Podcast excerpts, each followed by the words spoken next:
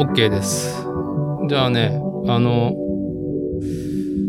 とりあえずいきなりもう導入ぶっこんで、はい、えー、何話すんだったっけっていうところからですね今回の収録はね、えー、もう飲酒だ話。あ、ちなみにお二人は今日は飲まないスタイルですか？茶、ルイボスティーです。麦。ああ、はい、はい。あのー、コッシーは、あ、いいですね、ロング缶。それ僕もね、さっき一本決めましたね。はい。すでに飲んでるっていうところで。で、奥様は、まあ、あのー、ワクチンね、ワクチン飲んできたから、まあちょっと今日はアルコールはもう飲まなくていいや。いいからいいからって。今日はのもうね、ワクチンしっかり飲んだからっていうのね。じゃあ僕も飲みながらやろうかな。はい。はい。はい。じゃあ一旦乾杯、乾杯で。ええー。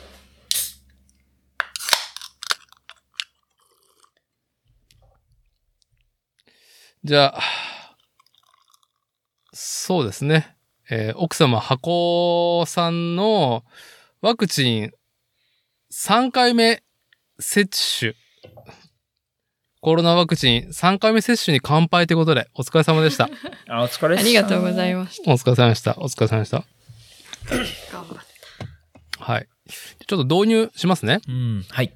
はい、えー、本日の日付はにせんにじゅうにねんさんがつのじゅうさんにち日曜日、時刻がにじゅうじを回りました。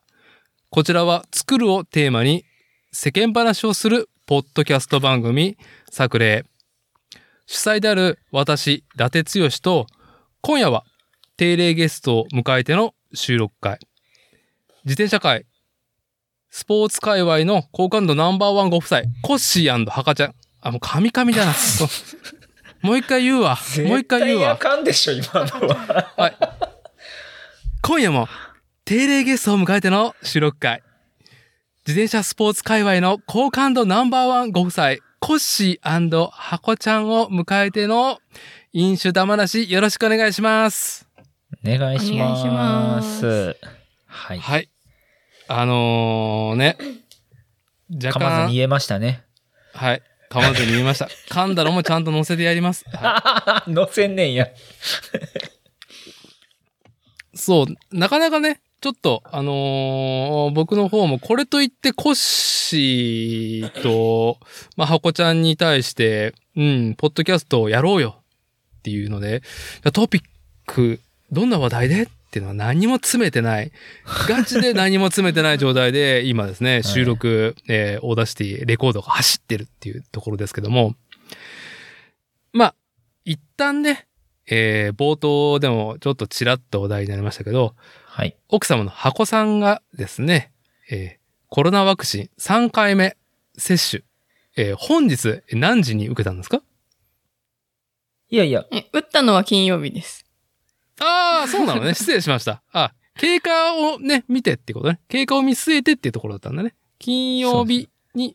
金曜日に打って。で、はい、で、昨日は死んで。金曜日の午前、うん、午前じゅうじはんぐらいに打って、うん。で、えっと、その日の夜の、うん。ろくじはん、しちじぐらいから、はい。体調が悪化してきて、はい。で、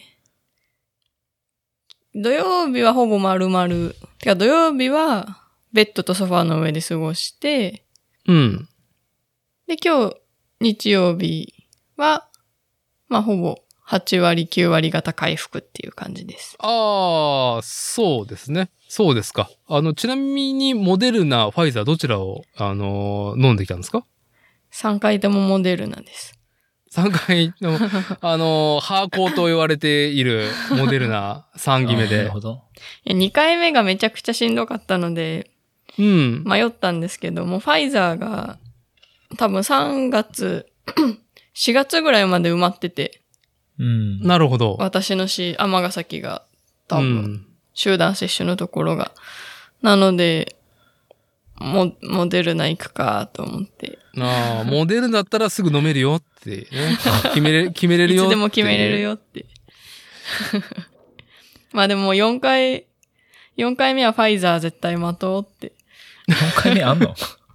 よん 回目あんのよんかいめはまあそろそろねっていうところで、ちなみに前回ね、えー、モデルナのワクチン接種にかいめで結構しんどい思いしたっていうことをこのポッドキャストでもしたような、はい、オフレコードでしたような、どっちかわかんないけど、なんかね、そんな話題ありましたよね。にかいめはちょっとしんどかったっていう。そうですね、した気がします、うん、で、まあそれのちょっととね、まあトラウマというか、まあ当たり前のことですけども、いろいろ配慮警戒しながらさんかいめ打ったけど、はい、まあまあそんなにこうハードではなかったなっていう感じなのかな。い、いや、うーん、ハードだったけど、なんかにかいめに比べると期間がぐっと縮まった感じです。はい、ああ、なるほど。きつさはあったけど長引かなかったと。あ、そうですそうです。ああ、なるほどね。ちなみに、えー、旦那様のコッシーは決めてるんですか、はい、さんかいめ。えー、っと、半年経たんと打てないんですね、確か。そうですね。はい。で、えー、っと、今月の末がちょうど半年なんで、あの、うん、その付近で一応予約を取りました。ああ、そうですか。まあまあ、大体みんな似たようなもんだね。僕もようやく、うん、ようやく、うーん、先週、平日にとって来週の末にさんかいめやっと打てるっていうところだから、まあみんなそんな感じだねっていうところで、ね、はい。まあにせんにじゅうにねんのね、このポッドキャスト番組ね、世界へ未来へね発信していく中で、にせんにじゅうにねんのさんがつは日本こんな感じでね、さんかいめ打った打たないっていうね話題がね持ちきりでしたっていうところで、はい、えーちらほらと、はい、うん、言ってますが、何も決めてませんけど、うん、えー、っと、なんか様子を聞きたいなって思うのは、サイクルモードにね、俺たちの中村リムのね、オンステージをコッシー見に行ってたなっていう話をね、はいはい、まあ、あのー、伺いたいなっ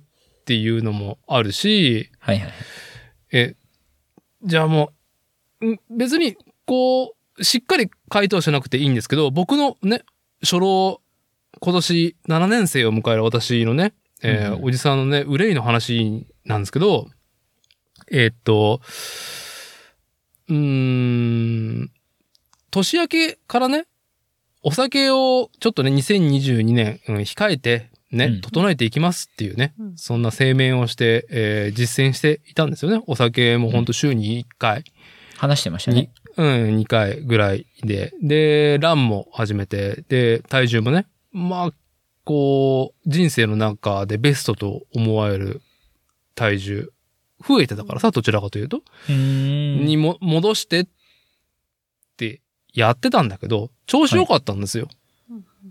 はい、でも、僕、僕の仕事って、まあ、石材を取り扱うっていう現場仕事で、まあ、とりあえず過負荷が、過ぎるというね、うん、現場で、で、まあ体重落として、でもその懸垂だったりとかね、まあその他のランだったりも含めて調子いいから、うん、まあきつい現場行っても大丈夫だろうと思ったら、めちゃくちゃしんどくて。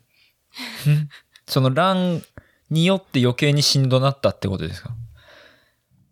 なんか、あのー、雑に、パワー系っていうのはやっぱり体重が重いわけじゃないですか。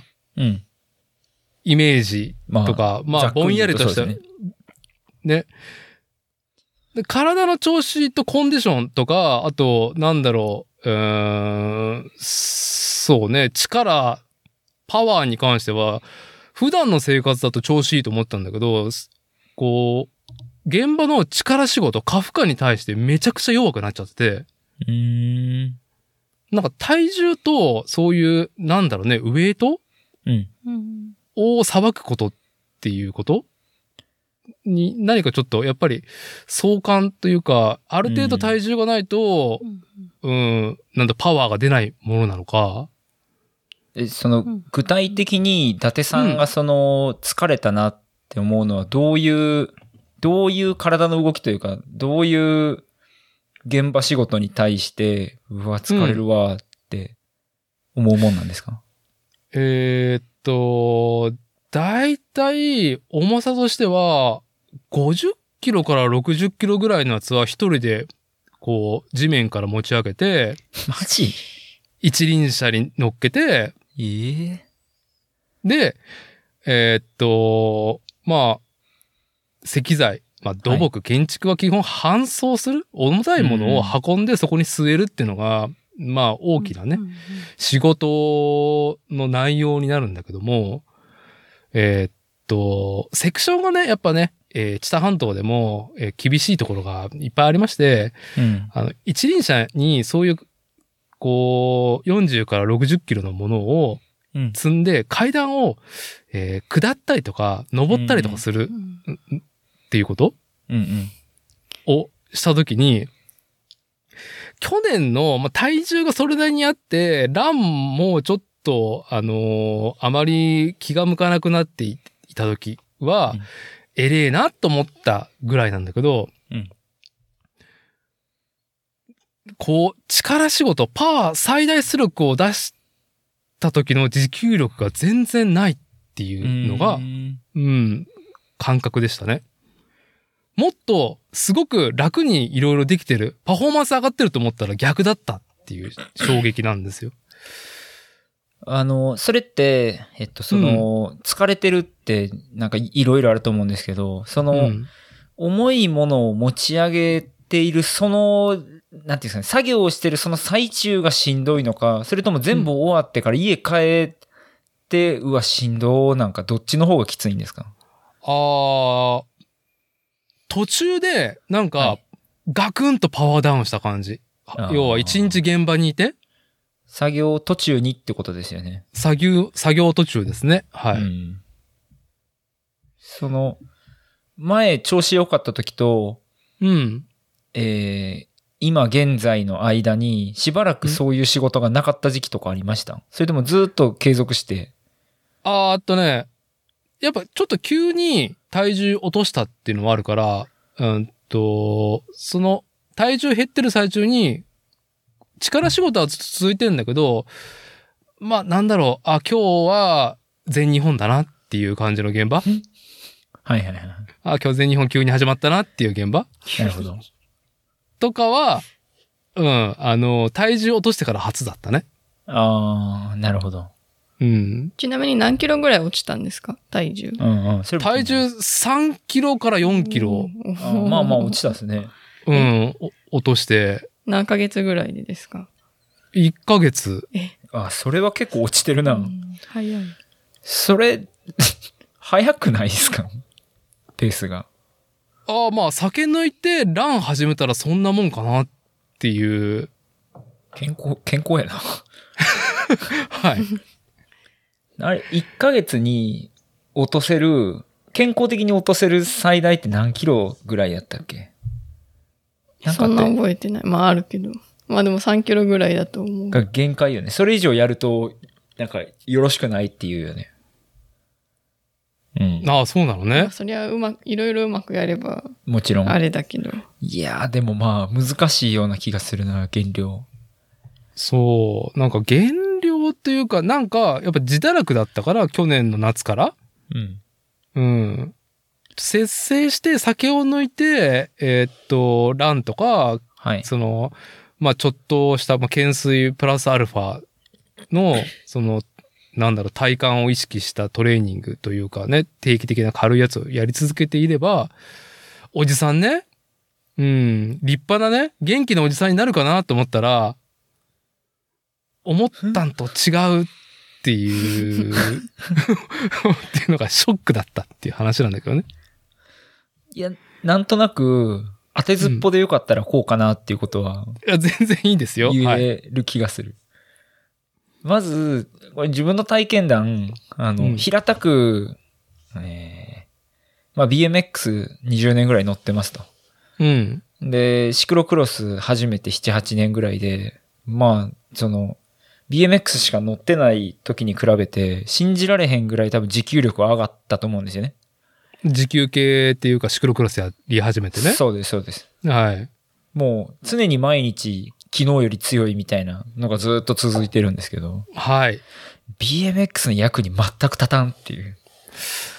あ瞬発系の力ついてないから、はい、てかどんどん ビーエムエックス やっぱできることがこう狭まっていってる感があって。あ、コッシーでもね、現状さんじゅうろくさい。そうですね。はい。なんかこんな俺この技回数でけへんかったかみたいな。はあ、もうにさんかいでギブなんやみたいな。まあ、雑に言うと ビーエムエックス のフリースタイルパークだったりとか、うん、まあフラットストリートはパワー系だもんね、どちらかというと。そうですそうです。うん、瞬発力、瞬永遠瞬発振動感っていうところだよね。うん、だからそのランしても基本的に、うん、あのなんていうんですか、全体的に体が疲れんくなったっていうのは絶対あると思うんですけど、長く続けりゃ。でも、うん、そのランをして健康になったからといって思いも持てるかっつったらもう全く別な気がする関係がないと思う。そうだね、それが一つなのと、はい、あとランを し, してなんていうんですかね、うん、筋肉に疲労たまるじゃないですか、うん、で今までやってないことをやっててちゃんと例えばお尻マッサージしたりとか、うん、使った筋肉ケアしてなかったら、うん、多分使ってでなかった時より体硬くなると思うから、そしたら最大出力は絶対落ちると思う。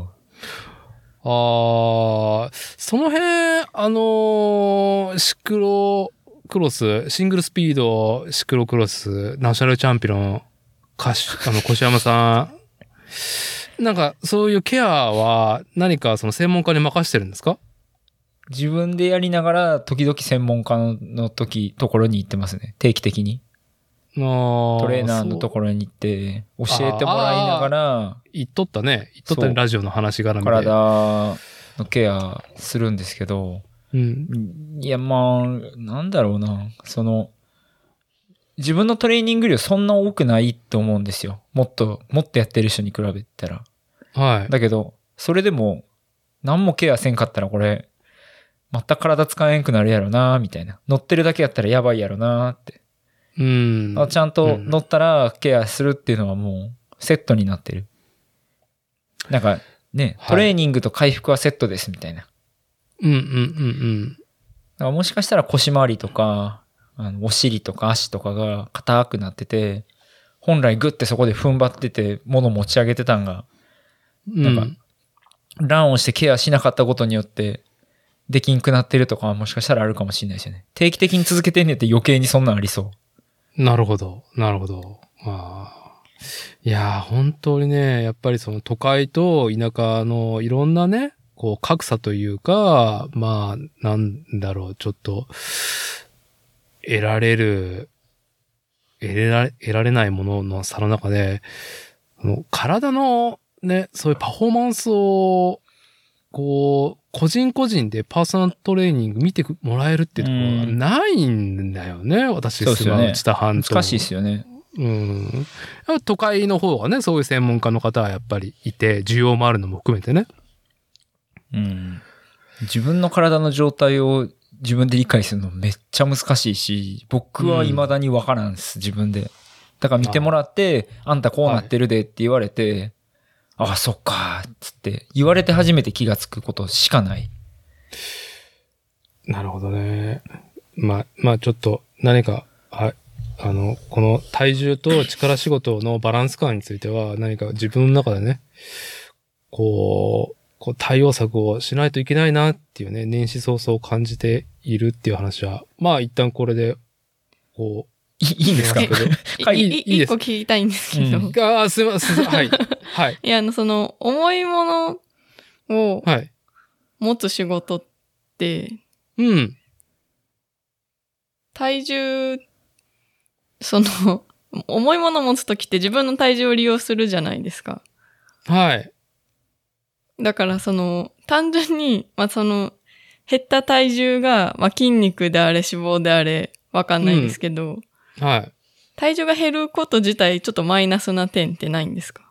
まあ、それは、あの、僕もちょっと考えました。うん、えっ、ー、と、まあ、慣性の法則というか、うん、まあ、自重が減ってるから、えー、仕事量が増えてんだろうなっていうね、うん、今まで体重で賄われてた仕事量っていう、うん、あの割合ってのはもちろんあったんだろうなっていうので、うん、うん、まあなんと、とはいえ体重が増えていくと膝が痛いとかになってくるっていうね膝が痛いよーってなってくる、はい、もう酒をね本当に減らしてラン、まあ歩いたりとかランをね、うんうん、こう習慣づけた大元の理由は膝が痛いっていうことが発症し始めたっていうのがあるからね、ほんとね膝周りの筋肉を強化する筋トレを、はい、うん、ああなるほど、いいかもしれない。ああ Google 先生にあの膝スペース筋トレみたいな感じでお伺いを立てれば出てくるかなっていうところで、うん、うん、あな確かに痛み、うん、まあランニングでもいいけどランニングは結局負荷があるから。膝にいいかどうかって言われるとちょっと謎やしなーって。うんうんうん。ね、コッシーもね、ランは走るのはあんま良くないっていう風にね。あの、あのいや前回あの継続して続けることはすごいいいから、ランはランでしたらいいと思うんですよ。その体に、うん、あの無茶にならない程度に。要はあ、その程度の話だよね。早く走らなくていいと思うから、あの、うん、いちにちさんじゅっぷんでも歩くでもいいから、うん、絶対続けた方がいいと思うんですけど、多分それと。なんかこう仕事中に楽できるかどうかは別件やから、多分それはそれでなんかこう筋トレをしたりとか、うん、あの、うん、あの、もみほぐしみたいなマッサージに行ってもいいだろうし、で、それでなんか、うん、え、うんうん、お尻めっちゃ硬いですよとかって言われたら、あ、そっか、つって、なんかコロコロのなんかこうボールみたいなんでお尻ゴリゴリやってもいいやろうし。なるほど。なんかそういうちょっとしたことでもやると、意外となんかこう、重いもん持つときってグーって踏ん張るから、うんうん、なんかその辺に来てるような気がするなとかねえ、ちょっとねもうちょっとうちの仕事本当ネックなのはもう朝はちじ台からフルパワー出すっていうことがねああそれ大変やなあの急に急にこれみたいな今日急にこれですかみたいな感じになるときがねあるから。え、でも年配の職人さんとかじゃあどうされるんですか？モテへんやろっていう人いますよね。あーっと、だから、今、こう、うちのね、家業である石材店で何が起きてるかっていうと、基本妻のお父さんと私、二、うん、人でやってんのね。ねではいはい、たまに応援の職人さんを呼んでるっていうので、うん、で、まあ、もう、お父さんが、大将がもう、もうろくじゅう代半ばなんですよ。で、っていうか、あ、そうか、もう少し年配なんかなと思ったら、それぐらいなんですね。まあまあ、うちの妻が、まあ、ななさい下ですからね。うん。はい、ああ、なるほど。そっか。うん。あって。で、そう、やっぱ現場で、こう、力仕事はもう極力できないけど、まあね、あのー、本当にね、段階の世代っていうか、こう、と成長期にうまねこう仕事をしてきた職人さんだからもうせっかちなんだよね。うん、うん、体動かないけどせっかちっていうもうゆっくり気持ち持っときゃいいのに、な体動かないのにせっかちなんなのっていうのに対して、まあじゃあでもうはいはい終わ、終わらせ終わらせ終わらせよって感じで僕がまあフィジカルでフォローしてってまあまあもうごねんもやってるからなんだろう肝骨と、うんこう、体の、その、もう重労を、重労物をね、持って捌くっていうことが、まあ持ち上げるだったりとか、うん、まあ搬送するっていうことに対して、だいぶ慣れてきてね、スキルと筋力がついてきて、できてるんだけど、うん、やっぱりね、お父さんがまあ、こう、体力落ちていく一方で僕の負荷が高まって、っていっているっていうことをなんとかねやっぱ体一本でやらなあかんなっていうところでなんかそれなりにね筋トレはこう Google 先生に尋ねて、まあ、それなりにやってるんだけど、はいはい、うーんなんかねやっぱりもう急に朝の今日はこの現場行こうかってあって、ああ、それはもう完全に今日は全日本のあれですね、決勝、決勝リーグですね、みたいなところがね、急に始まるっていう。その決勝リーグで、あの、うん、ダーティーがその重たいごじゅっキロもある石をよっこいせって持ち上げて一輪に乗せるときに、あの、痛いというか、なんかこう、ず、体にずっしり一番来るところが、どこかっていうのを持ち上げながら、なんとなく把握して、うん、そこを揉みほぐしして、いっしゅうかんぐらい続けたらどうなるかっていうのを、ちょっと聞いてみたいなと思う。ああ、なるほどね。なるほどね。あんま緩めすぎると絶対力入らんくなるから良かないんですけど、まあでも何もやらんよかいいやろうって気がする。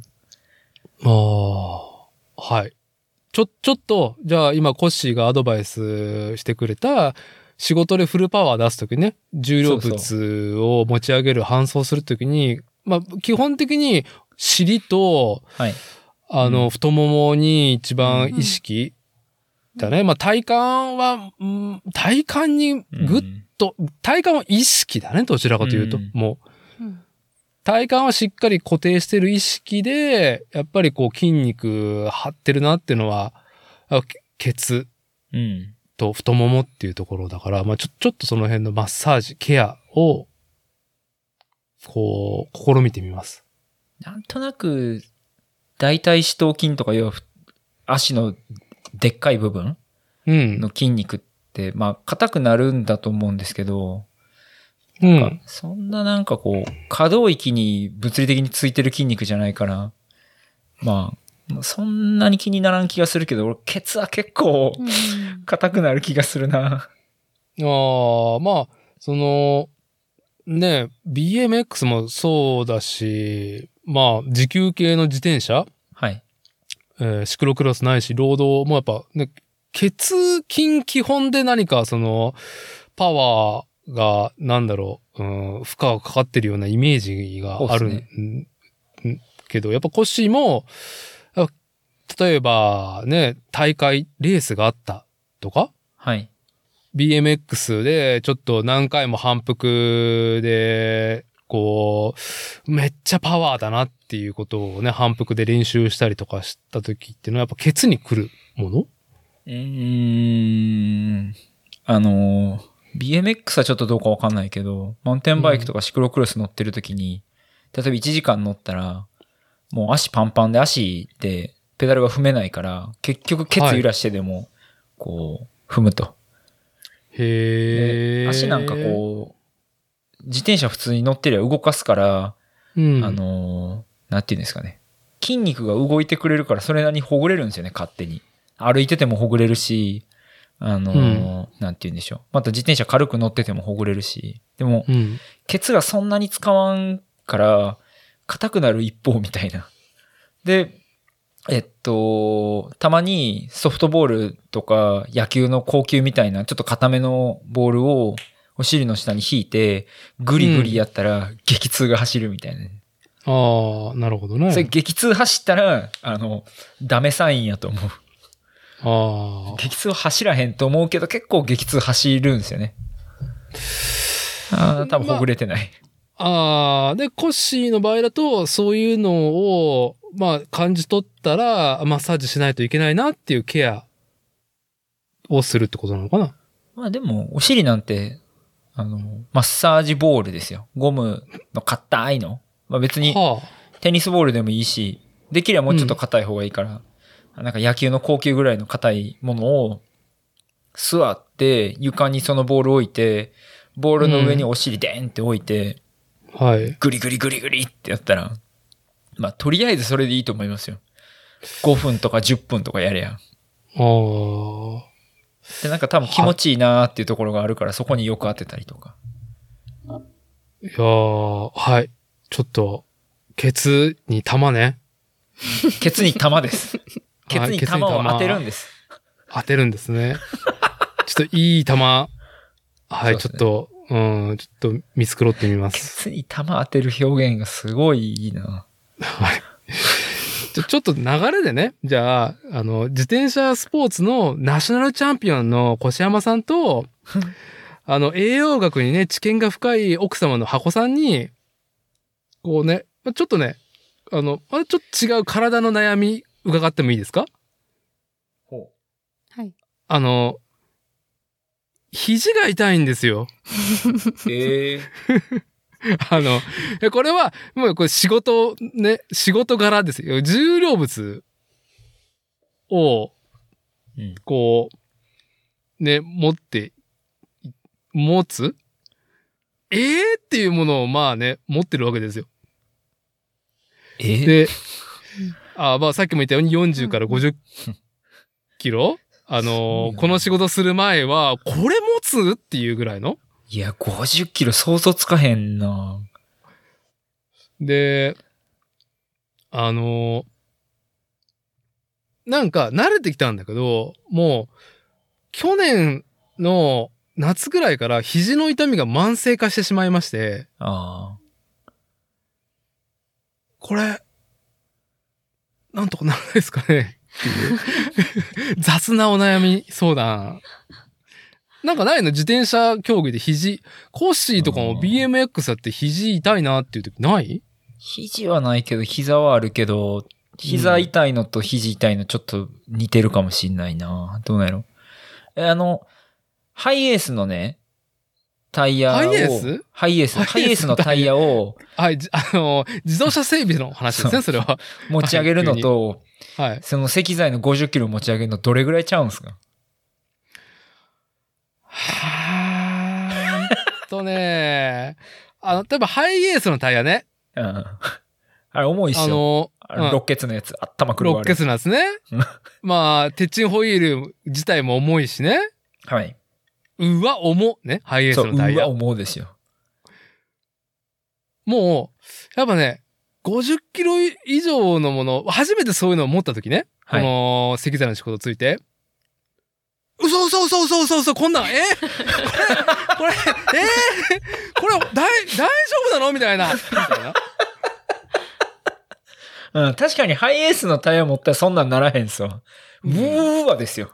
うーわぐらいですよ。そう。なここれがな、なんか慣れてくるとその。うーんとね、業界用語でね、職人の力仕事用語で腰を切るっていう単語があって。かっこいい。かっこいい。腰を切るっていう言い方があって、なんかニュアンスは伝わったんだけど、まあ、分解して、ちょっとお伝えすると、えー、っと、腰を入れれるところに、足と、実際に手で持つじゃん、ものをね。うん、こう、かがんで物を持つのが一番ね。腰が伸びた状態で持つのは絶対ダメじゃん。何事も。ああ。うん。で、ちょっとお尻が下がっ、下がった状態で、はい、まあ、かがんででもいいし、えっと、ある程度の高さに重量物がありますと。で、そこで、えー、っと、手は固定。手でグッと持ち上げるんじゃなくて、手の力でね。ああ。手は、えっと、フィックス。もう、物と、えー、手は、もう、極力、こう、動かさないってだけに意識しますと。うん、で、腰を下がってるのを、こう、本当に、地面から水平に前だよね。うん。ぐっと腰を前に入れていくと、伸びるわけじゃん。まあ、足も固定だね、だから。はい、足も固定で、手も固定にしといて、腰だけが前に入っていくと、ちょっとだけこう上に上がるってイメージできないかな。うん、こうなかなか言葉でこうだけで説明するのは、あれですけど、あのー、それが基本っていうのが分かってきたから、だいぶ、うん、体の故障は、とか実際に重いものを持つ時のパフォーマンス上がってるんですよ。うん、でも、明らかに下半身、足よりも手の方が弱いじゃん。うん。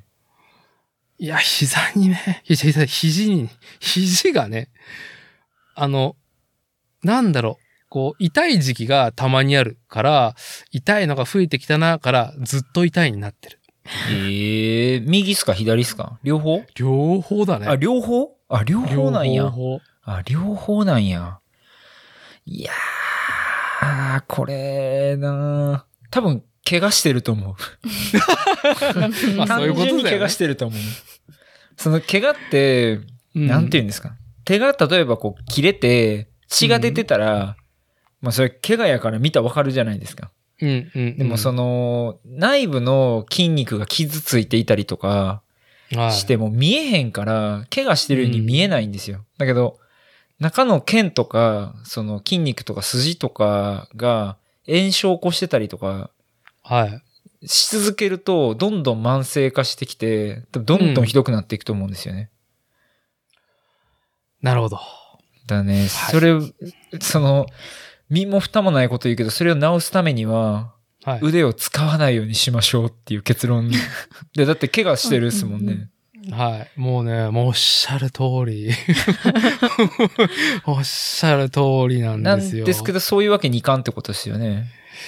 まあね、だからこれはやっぱ老いね、加齢とやっぱね、こう加齢があり回復が遅いと体ので、しかもそれにアルコールをね、えー、こう飲酒するとさらにそのこう体の回復っていうのが遅くなるっていうのはさ、こう理屈でも体感でもあるから、うん、いやーね、こう一時期控えたら調子よくなる時期はあったんだけど、もうね去年の末からね、あ、これ本当にあれだ、酒抜いても、うん。基本的に俺の体は老いて調子が悪いことが露呈してるだけだな。酒のせいでは、だけではないっていうのが。はい。あのー、表明されて、なんか辛いな。なんか、老いって、はい、その年齢によるものってまあ、なんかぼんやりしてるじゃないですか。うん。だからなんかその、うん、年齢によるって言いがちやけど、多分、うんうん、筋肉もそうやってダーティみたいに日々使い続けていたらそんなに衰えないと思うんですよね。うん、あの筋肉量とか、はい、そのなんていうんですかね、その筋肉でできることってそんなに減らないと思うんですよ。うん。あのまあ、それこそろくじゅうとかになったらその難しいかもしれないんですけど、今の年齢とかだとそんなに。うんた, ただ最大出力は落ちやすいかなと思うけど、まあでもさほどやと思うけど、それよか怪我は治りにくいと思うんですよね。はい。とか硬くなった筋肉が柔らかくなる時間がすっげえかかると思うんですよね。ああ、そういうもんなんだ。うん。なんか若い頃に ビーエムエックス 筋肉痛になるまで乗っても次の日乗れたのがもう、うん、ケアせんと乗れんとか、例えば。そ, そんなん多分あると思うんですよ、うん、実際。はい。なんか遅れて筋肉痛やってくるとか。うん、うん。で、その、多分、肘も怪我してて、その、治んにくいところにまたその重いものを持つから余計に悪循環になってると思うんですよね。はい。はい、だから、その、なるべく、その、まあ、もちろん安静にするっていうのが一番いいと思うんですけど、うん、あとはその肘に負担がかからないところで持ち上げる。どうせ絶対持ち上げないといけないなら、なるべくその肘に負担かからないところで持ち上げる。だからそのケツで持ち上げられるんだったらケツをもっと使えるようにしたりとか。うん。で、どうだろうな。まあ正直その自分が例えば自転車であの過負荷にしすぎて膝怪我したときは、もう乗ったら痛いから、うん、もうトレーニングにしゅうかんお休みとかで治さなしゃあなかったかなっていう。で治ったら、はい、治ってしまえばある程度負荷かけてもまあ大丈夫だったんですよ。うん、でも、うん、治ってない状態でちょっといけるかなと思って何回も乗るとやっぱあの余計そのなんていうんですかね、中で怪我してるところが余計炎症が起こるからどんどん悪循環なんですよね。うん、だからだましだましやるなら代わりの筋肉を使ってしっかり持ち上げるか、もし本当にしばらくその肘を使わないようにできるなら、まあにさんしゅうかんとかちょっと一回肘使わずになんかこう塗り薬、炎症止めとかの塗り薬塗ってしっかり治してからあの使う方が俺はいいなって思うけど、まあ無理やとは思うけど。まあ炎症止めね。まあでもそこにね、こう、肘が壊れていますと。怪我していますと。だから、治すんですよっていうね、こう、配慮をするっていうだけでもね、まあ、うん、うん、違うとは思うんで、まあはい。医者にそう診断してもらえばいいとも言えるかもしれないし、まあ、もう背に腹は変えれんと言うならばしゃあないですけど、何かそこにこう、なんていうんですかね、お医者さんが言ってるのでっていう説得力をつけられるならつけれるものはつけた方がいいというか。ああ、まあね、うん。うん。まあでもね、会社だったらね、もうしれっとそういうことね、平気でやれる方だけど、完全に自営業 で, で、ね、俺が、俺が、俺が持つしかないっていうね。え、ちなみに膝もですけど、サポーターは意味ないんですか？うん、ああ、だからこのポッドキャストでも、あのー、話になったけど、だから去年膝が痛くて、うんうん、もう、これダメだっていうのね、年明け早々、ワコールの シーダブリューエックス を買ってましたね。買ってランに使ってるじゃなくて、もうしもうなんだろう、ほぼ寝る以外はつけっぱなしだったね。仕事も含めて調子良かったね。あれさ、そうですね。調子いい。はい。上から巻くタイプ。いやあれ履くタイプ。いやいや、そうそうなんだけど。うん。あ、ほんまね。そっちの方が強いとかはないんですか？あ、強いというと、そっちの方が強いというと。サポート力が。ああ、そう、だから、下半身しかしてないから、うんうん、そう、だから、そもそも、やっぱり、一番、こう、なんだろう、自分のパフォーマンスが出る出ないかの、うんうん、えー、まあ、裁量は、下半身なんだよね。うんうん、で、上半身はさっきも言ったように、やっぱ固定だったりとか、うん、えー、っと、なるべく使わんようにはしてるところがありますと。うんうん、で、下半身がパフォーマンスを大きくすれば仕事をこなしていく、仕事量をね、えー、こなしていくっていうところで言うと、えー、一番ね、ガタが来る、疲れが来る、負荷が、故障が起こるっていうことに対して、ワコールの シーダブリューエックス の、えー、タイツを買ったら、うんわあ、もうね、私、自信を取り戻しましたよ。っていう男性の尊厳が。私、私、股半身の自信を取り戻しました。っていうぐらい、はい。あの、すこぶる調子良かったんだけど、うん、あの、今話題になってる肘ね、腕の方はね、まあ、全くね、ずっと調子悪いなっていうところで。えでも、でも肘固定してるって言っても、曲げた状態で固定することもあるってことですよね。もちろんもちろん。はい。うん、それだったら多少サポーターつけたら、サポーターがこうサポートしてくれる感はない。そうね。そうね。まあまあ、また経費で、あのー、シーダブリューエックス をね、買えばいいじゃないかって話ですね。はい。もうよ、もう全然、もう、福利厚生だっつってね。はい。どうしたら買ってますんで。シーダブリューエックス な、シーダブリューエックス 腕のやつは、多分あの、がっちり固定できるタイプの方がいいと思うけどな。そうなのね。うん。なんか、ぐっと力がかかるときに、その薄い、ペラいやつではちょっと心もとないから、うん、痛いんやったら、腕はあの、バチッと固定する、うん、なんていうんですかね。あの、両面テープとかでぐってこう、固定したりとかするようなものにして、足腰は、あの、シーダブリューエックス みたいなタイツとかで、筋肉をカバーみたいなのはいいと思います。あと、アッパーキックから調子いいとかもあるでしょうし。ああ、なるほどね。なるほどね。はい、そうですね。うん、はい。あれ、コンプレッションウェア、自転車の競技 エヌジー ですからね。効くから。あ、そうなのね。そう。あれ、あの、正式にダメって言われてるんですよ。ちゃんと効果があるっていうね。それは、ど、どのレベルまで？やっぱ、ナショナルチャンピオンがね、その、タイトル取るようなね、全日本とかはもちろんダメだとは思うんだけど、えー、っと、草レースのレベルで言うと、まあ、アジョックポイントがつくようなものは、ダメ。ありかなしかダメなんだ。ダメ。うん。だまあ、その、下位カテゴリーでつけてても、誰も言わんっていう話もあるかもしれないけど、まあ、少なくともカテゴリーツーとかカテワンとかでやったら、おいお前って後ろから肩叩かれるみたいなことはあるかもしれない。まあ、もうみんな分かってるから誰もつけないですけどね、コンプレッションウェアなんて。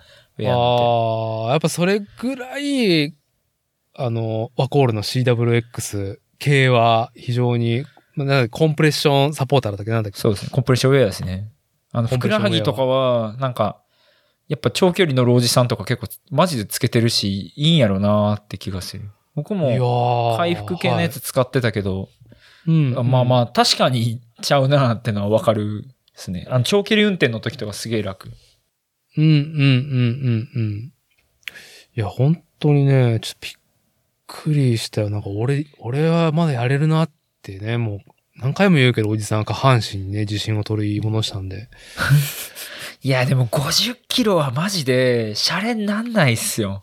嘘嘘嘘嘘嘘嘘ってそれ言いたくなるんですよ。うん。本当にね。うん。落としたらシャレにならないですしね。落としたらシャレにならないですよ。本当に。ごじゅっキロのやつがあのにじゅっキロふたつとじゅっキロになっちゃったりとかするかもしれないですもんね。割れて。はい、割れて。まあその前にね、こう自分にね、本当にね、こう、もう毎回現場に行くために、あ、殺しに来てるなと思いながら、ブツを。うん。はい。すげえなぁ。じゃあちょっとね、あの、おじさんの憂いの話がね、あの、すいませんね、冒頭から。まあちょっとね、こう、これぐらいにしといて、うん、おじさん辛いよっていう話は、さておい、ね、一旦これで気にして、ちょっと明るい話題として、どうですか？あの、俺たちの中村リム、あのー、はい。あれか、どう忘れちゃった。えー、っと、サイクルモード？そう、サイクルモード、うん。サイクルモードライド大阪にせんにじゅうにですね。えああ、やっぱりサイクルモード、毎年秋にやってるものの派生みたいなものだったの？伊達さん、サイクルモード本家は、あの、行ったことありますか？行ったことあるし、企画運営とかもやってね。マジで。辛い思い出ありますよ。はい。ゴンゾーからね、あの ビーエムエックス レースのスタートゲートを持って行ってですね。え？えー、ジャンプセクションとか持ってって、企画やって、なんか、あの、ビーエムエックス レーサーとかに、ちょ、俺たちの美学とは違うとか、あの、ビーエムエックス レーサーの、あの、親御さんになんかちょっともうちょっとこうできないのみたいな感じで、まあ、本当にね、ちょっと、あれ、あれな思い出があり、ありますね。マックハリですか、それ。はい、あの、埋め立ちして、はい。うわ。あれって、あの、うん、メインはまあ展示じゃないですか。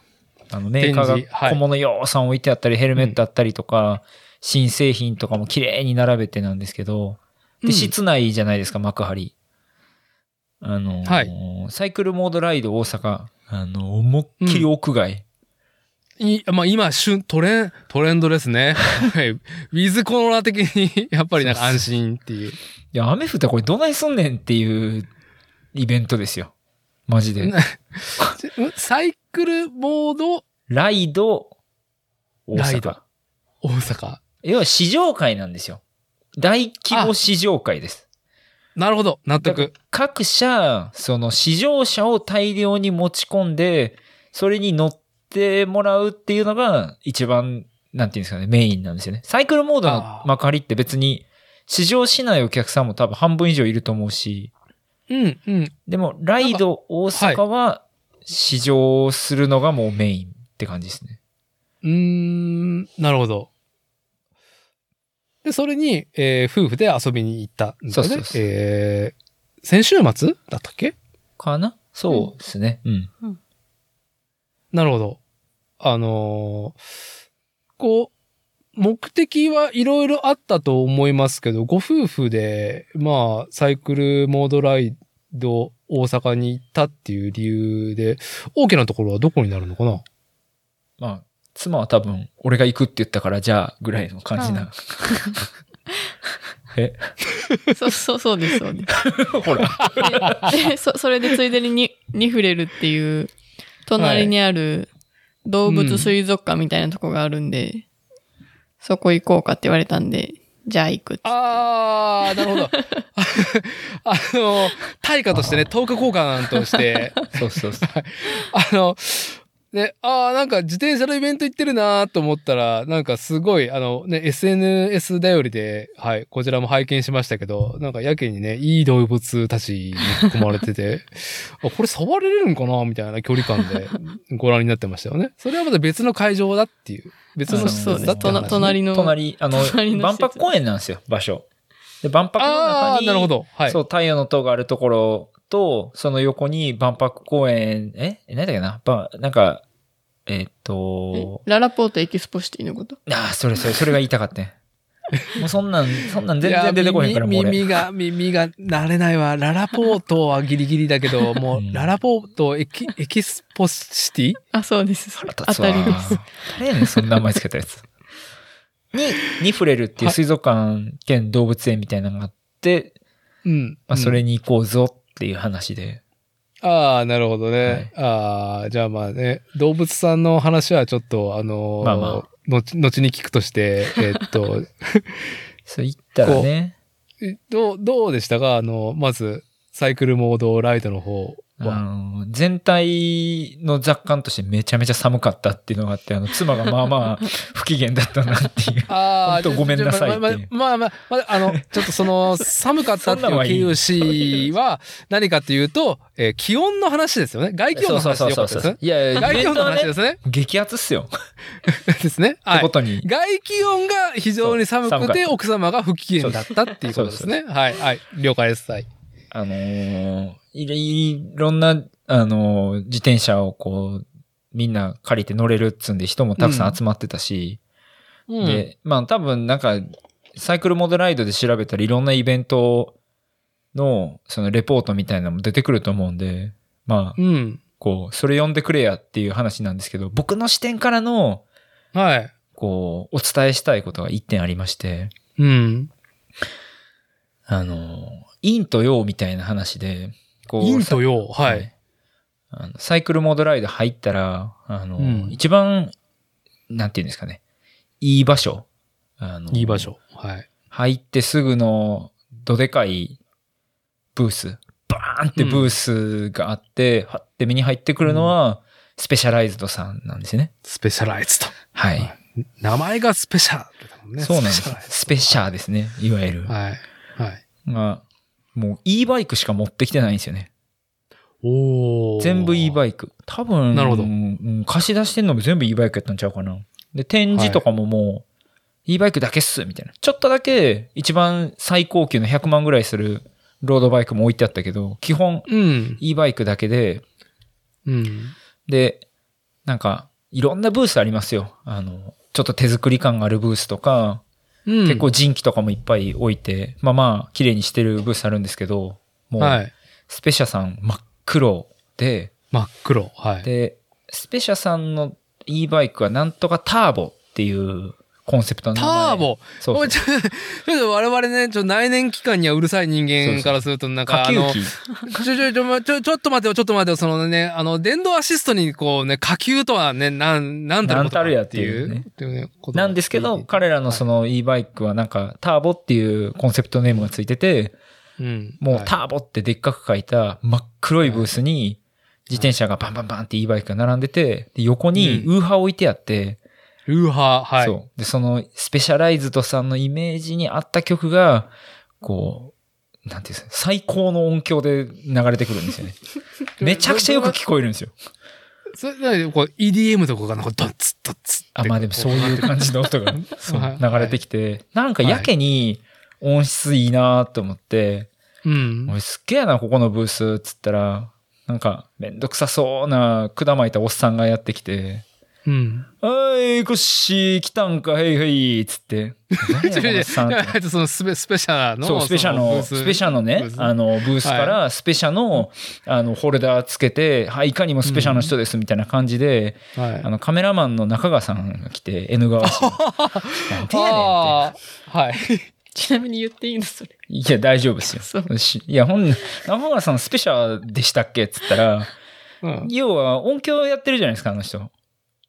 ああ、ご存知ないですか？ああ、そうなの？その、イベント運営の一環で？そう、えー、っと、イベント運営の一環で、もともとあの人、えっと、音楽に精通してて、で、ピーエー やってるんですよ。あ、そうなの？それ僕知らなかった。あ、そうなのね。そう、野辺山クロスとかの ピーエー は中川さんが全部やってて、野辺山のあの広い会場でどこでも、クリアにこう エムシー の声と音楽が聞こえるっていうのをこう超売りにしてて、まあ実際実際そうなんですよ。ああ、それ意識してなかったわ、現場に何回か行ってるけど。いや、めちゃくちゃ確かによってか、あのスピーカーとかもむっちゃ無線飛ぶようにしてて、信じられへんところにこうスピーカー置けるらしいんですよね。うん、なるほど。金かけとんなこれみたいな。はい。でまあそんなそんなあれですよ。テントみっつかよっつぐらいやけど、わざわざそのスピーカーサウンドでこうステレオで音楽バーンって流すぐらいのブースが一番一等地にこう鎮座してて、はい。でまあその会場のね、まあ真ん中の方いいところではあったけど。えー、もう一つブースがあって、うん、あの我らがモトクロスインターナショナルさんですよ。エムエックス、エムエックス、エムエックス、はい、エムエックス やってるわっつったら、まあブースのサイズはスペシャさんとそんなに変わらんぐらいやったんですけど、はい、その自転車がね、あのーうん、床置きでブワーって並べてあるんですよ。えっと今僕が床置きでバーって言われてこうパッと、ね、絵が浮かんだのは、はいはい、あの自転車立ててなくてそう床にもうなんかあのスタンドもなく寝かしてそう普通だいたいレンタバイクあのスペシャさんとかも、うん、まあていうか綺麗に陳列してるのの横にバイクラックにいちだいずつ綺麗にかけてあって、うん、どれにされますかっていうスタイルじゃないですか。はい、もう地べた置きで平置きでマウンテンバイクとかがうわーって並んでてあの強風でも吹いたのかなみたいな。いや強風吹いて倒れちゃったのかなみたいな。そう、その土曜日に強風でぶっテントごと飛んでったからもうあ本当に強風が平置きにしたんですけどあの、はい、エムエックス 林くんがこれね、うんはい、スノーボードスタイルっつって。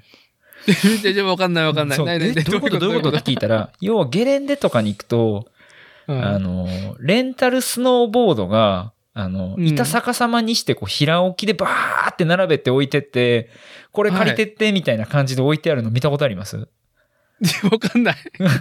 こう雪の上にね、はい、スノーボードがバーって並んでる光景があるんですよ。そういうのあるんですね。そう。はい、これスノーボードスタイルつって嬉しそうに林くんが言ってて。はい、もうね、でもねめっちゃみんなマウンテンバイク乗りたかったらしくってもうひっきりなしにその床に置いてあるマウンテンバイクがこうまた立てては出ていってまた次のやつ帰ってきてもう大人気やったんですね。大あいい話ですね。いい話ですねそれは。はい、皆さんビジュアルがもうめちゃめちゃおもろくてこう、うん、なんかね陰と陽やなってどっちが陰かどっちが陽か俺は知らんけどはいまあでもね、あのー、その世の中にはこうどちらかが正しい正しくないではなくてこうね明るい方と明るくない方それぞれにこう属性がねあこっちの方が落ち着くわっていう人たちがいるから、うん、うん、まあそその二極化してる多様性ですねそれは多様性です完全に多様性です多様性ですねはいそのあれですよブースそのモトクロスさんのブースで、うん、誰とは言わないんですけど関係者がブースのど真ん中でタバコパーふかしながら酒飲んでたっていう目撃談もあったんでこれはもう完全に多様性やなってまあまあね僕は、まあ、僕が知ってる エムエックス 出店スタイルはやっぱジャック・ダニエルぐらいは一個置いとくそうなんですよなんでまあ今じゃ、ね、今のね、あの、ウィズコロナの世の中じゃダメですけど、まあまあなんかその、なんちゅうの、ボトルを、まあ回し飲みみたいな。やってたな俺もそれ飲んだわ、うん。思い出したわ。ジャック・ダニエル、うんはい。ジャック・ダニエル。はい。っていうね、あの、サイクルモードライド通信っていうのが、うん、はい。はい。お届けしておこうかなって。はい。よかったですね。じゃあ、あのー、奥さんはね、外気温がすごく寒かった会場において、まあ、半切れとはいえ、おやおやと、おやおや、なんだいって、こう、何かその光が差す瞬間は、うん、サイクルモードライドでは、あったんでしょうかちなみに、はい、半切れだった理由は、はい、そもそも、尼崎がその日暖かかったんですよ。ああ、尼崎がもともと暖かくて、もう今日春じゃんみたいな感じの、はい。ノリの服装で、はい。万博記念公園に行ったら風がめちゃくちゃ強くて。吹きさらしで。あのね、ね、ね、あのー、箱さんの乙女 ひゃくパーセント が、やった春だと。で、春のいでたちもう、春服着て、ちょっとね、お出かけしようと。ね。意気揚々と、天崎から万博公園に向かったら、バカかっていう。なんだこれっていう、はい。恐怖。はい。っていうことで、半切れされてる、ね。はい。なんか、そんな中、なんか、光明は刺したんですか会場で。光明。なんか、なんか思い出、思い出、印象として何かこう、ポジティブなもので何か思い出はなんか残ってられるんでしょうか？ええー、まあ、コッシーがサポート受けてる、うん。タイヤメーカーさん。まあ、私も中の人知り合いなので、はい、で、今シーズン新しいタイヤ出したのと、まあ、ブースもそれに合わせて変えてて、うん、まあ、そこが、はい、まあ、私の印象では賑わってたのと、うん。まあ、あとその中川さん。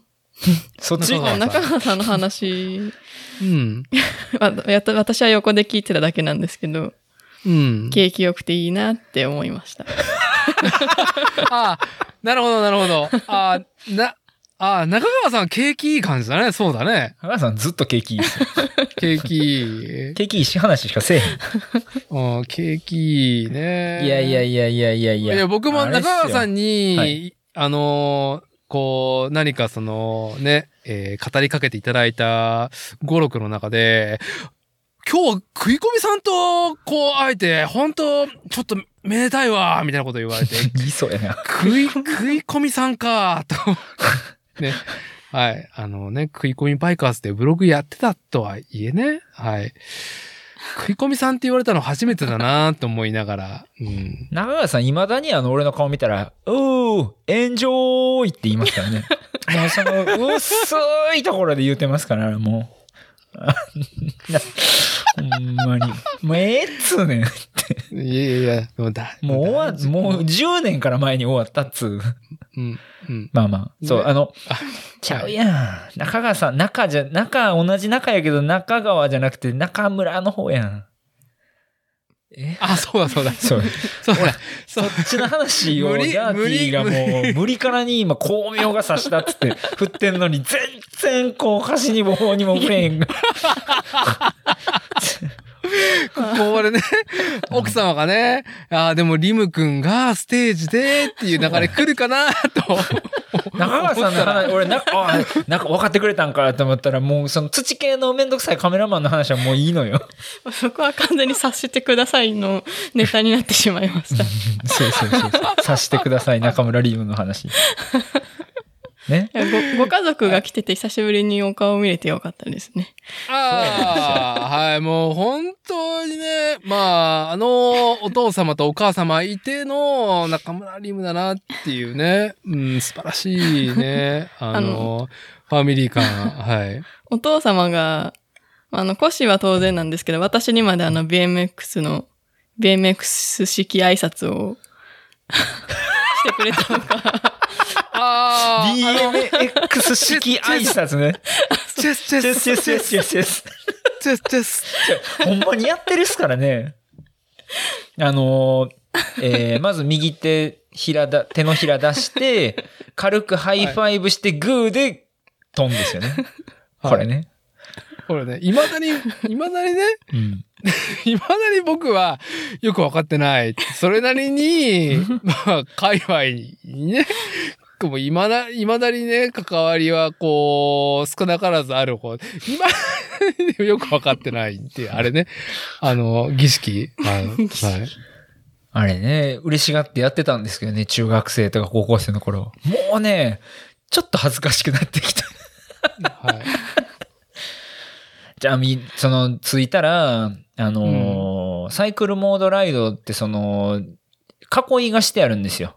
囲いつって、その、要は、中入るのにチケットがいるから、あのーうん、なんて言うんですかね、受付があって、あのーうん、ゲートがあって、そこにこう、チケットを見せて入るんですよ。で、どうせその、はい、サイクルモードライドの中のちいこいイベントで、中村リムさんトークショーやろうと思って行って、うん、もう、もう、もう始まるでって言いながら、その、狭い会場の中、うろうろうろうろリム探して、どこでやってんねん、どこでやってんねんや、つって、あの、探したんですけど、全然リムの姿も、その、なんて言うんですかあの、うん、トークセッション会場みたいなのもなくて、私が復元、はい、復元の理由を思い出した。俺がちゃんと下調べせんと、その、どこでリムのトークショーやるかも分からずずっと寒い中路頭に迷って探してたら、何のことはない、うん、あの、サイクルモードライドの横で、えっと、うん、キッチンカーとアウトドアイベントみたいなのもやってて、その両イベントの一番なんか見えるでかいところに迫力の大画面とオンステージがあって、はい、そこでリムさんのトークショーやってたんですよね。はい、いやいや、もうなかなかのセットアップでしたからね、写真、写真見ましたけど。うん、はい。何インチあれっていうバカデカ画面に、あの、はい、遠くにリムの顔が映ってるの見えたから、で、全然サイクルモードの中へあれへんがなっつって、走って外に行って、うん、その大、大会場の方に行って、そこでリムがこうトークセッションを繰り広げてるみたいな感じだったんですよ。はい。はい。で、ね、あの、行ったら、あ、リムおったおったっつって、お、お父さんもお母さんも一緒にいて、うっすうっすつってあの ビーエムエックス 式の挨拶をし、はい、で、二人ちょっと席に座って、はい、奥さんとこう目が合って、うん、おっきくなったねって言うの、はい、言うっていうイベントでした。な、なる、なるほどね。まあ、あのー、去年のね、はい、えー、東京にせんにじゅうのね、オリンピックで、テレビ越しでね、大きくなったなっていうのを感じたのを経て、オリンピアとして、こう、事後ね、そう、えー、大きな大舞台でですね、立たられている、たた、立っている中村輪夢氏を見て、大きくなったねって、ライブで見ながら。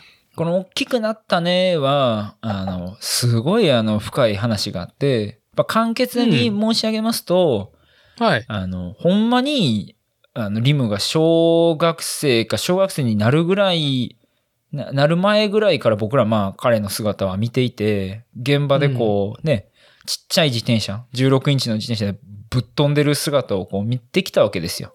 はい。で、その子が、あの、僕の、えー、大会で、もう、あの、大人に混じってこう、一番上のクラスで、まっとうに戦ってるみたいな。はい、でもなんやったらそこで優勝しちゃう姿を見て、おダーティーが、あのーうん、エムシー のマイク越しに、おっきくなったねーって言ってたのがもう、はいはい、前振りでありまして。はい、でも、この前、二十歳になったらしいですよ、リム。まあ、それってもう二十歳か。あ、まあね、そうなんですけど。あ, あの小学生やったリムが。ああ。おっきくなったねーですよ。おっきくなったねーだね。言いたなる。ああ。まあもうね、あは逆に恥ずかしくて、はい、あのー、僕中村輪夢くんとしゃべ中村輪夢と喋ったことあるんだよねみたいなことはなんかもうよもう恥ずかしくて言えないぐらい大きくなられた。そうなんですよ。そのまあ体も確かにでかなったし、で、うん、あのー、ほんまにあのー、なんて言うんでしょう、気軽に喋るのが恐れ多いレベルになってしまって、うん、何も言えねえみたいな。いやー、で、まあ、さらにあれでしょ？オンステージされたね、中村輪夢氏のその、まあ、立ち振る舞いはまあまあ、なんていうか、こう、堂々としたものだったと予想しますけども、どうでしたか？どうでした？うん。うん。なんか金ピカの指輪。金ピカ？金ピカ？うん。あの、なんかね、ヒップホップ好きらしいんですよ。ヒップホップゴリゴリの、はい。ゴリゴリの。彼らがつけてるような、こう、金のネックレスとか、金の指輪とかをつけてオンステージされてるなーって。マジで大きくなったねー。いや、そうなんですよ。すげーと思って、なんか、スタイル出してきてんなと思って、ちょっと面白いなって。でも大事、大事。やっぱりさ、なんか、なんだろう。ようやくね、ビーエムエックス っていうものが、えー、っと、文字通り日の目を浴びたのが去年じゃん。うん。うん。まあそこは、なんか夢見せてくれる存在でいてほしいなと思う。うん。そういう意味ではそういう景気のいいスタイル、うん、大事だなと思う。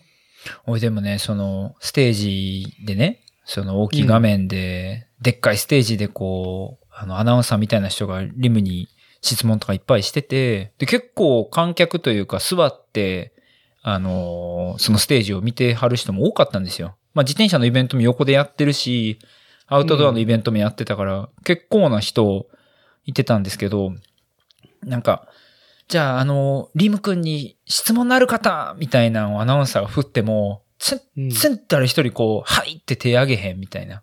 まあ、日本人あるあるがあって、はい、それをこう、見守る僕としては、いやもう、このリムに寒い思いをさせてやんなと。その、あの、その気温じゃない方ね。はい。あの、気温も含めて、あの、もう、イベントの構成として、そういうことするなよって、そうそうそうそう無理なの分かってるだろうって、ね。ちょ、誰か質問せやみたいなのを、もう、ちょ、ちょっと俺も切れながら見てたんですよね。でもそこで、うん、自分が手を挙げて、その、はいっつって質問するのは、なんぼなんでも俺はこれ、用できひんわと。いろいろと。うん、いろいろと、はい。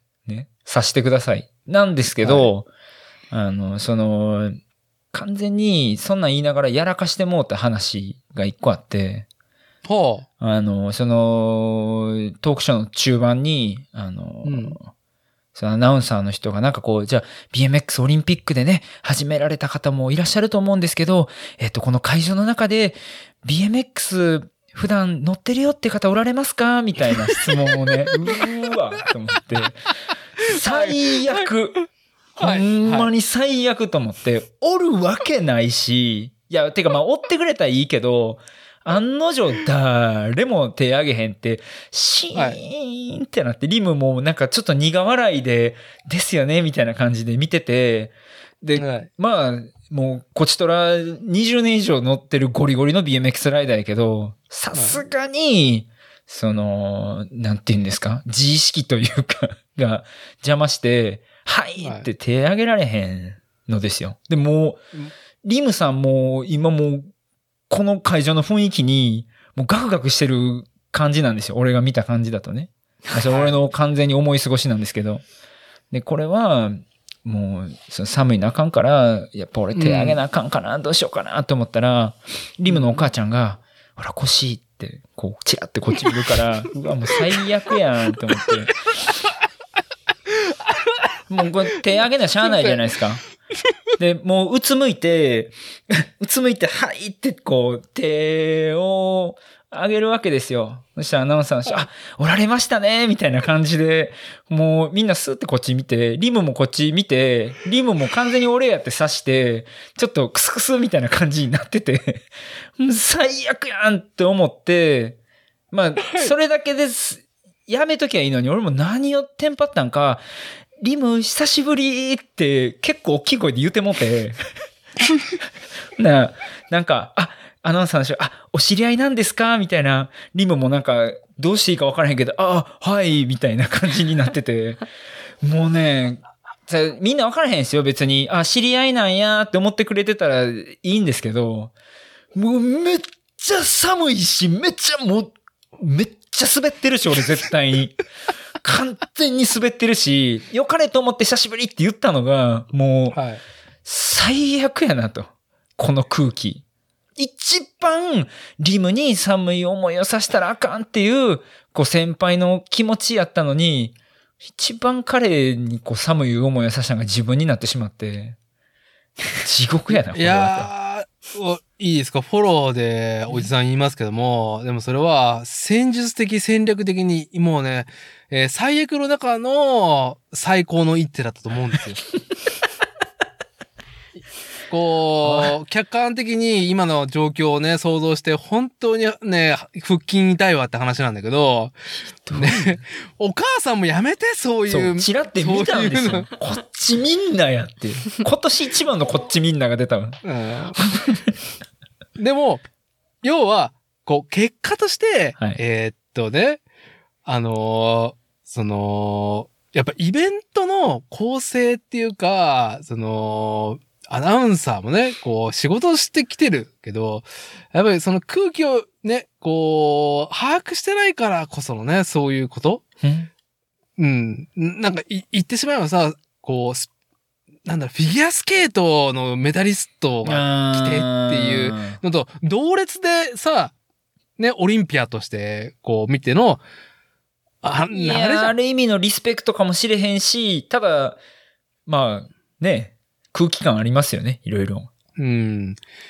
で、まあ、アナウンサーに席があるわけじゃないけど、まあ、結構きつい展開がそれでさ、訪れたわけじゃん。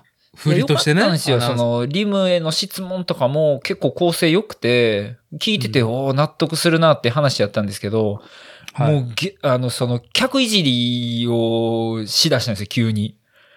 急に。なん、ま、こん、ど、どうすんねん、この空気。俺、手上げなシャダやんけみたいな感じで、はい、まあ、それですよ。はい、まあ、俺が滑ったっていう話ですよ、だから。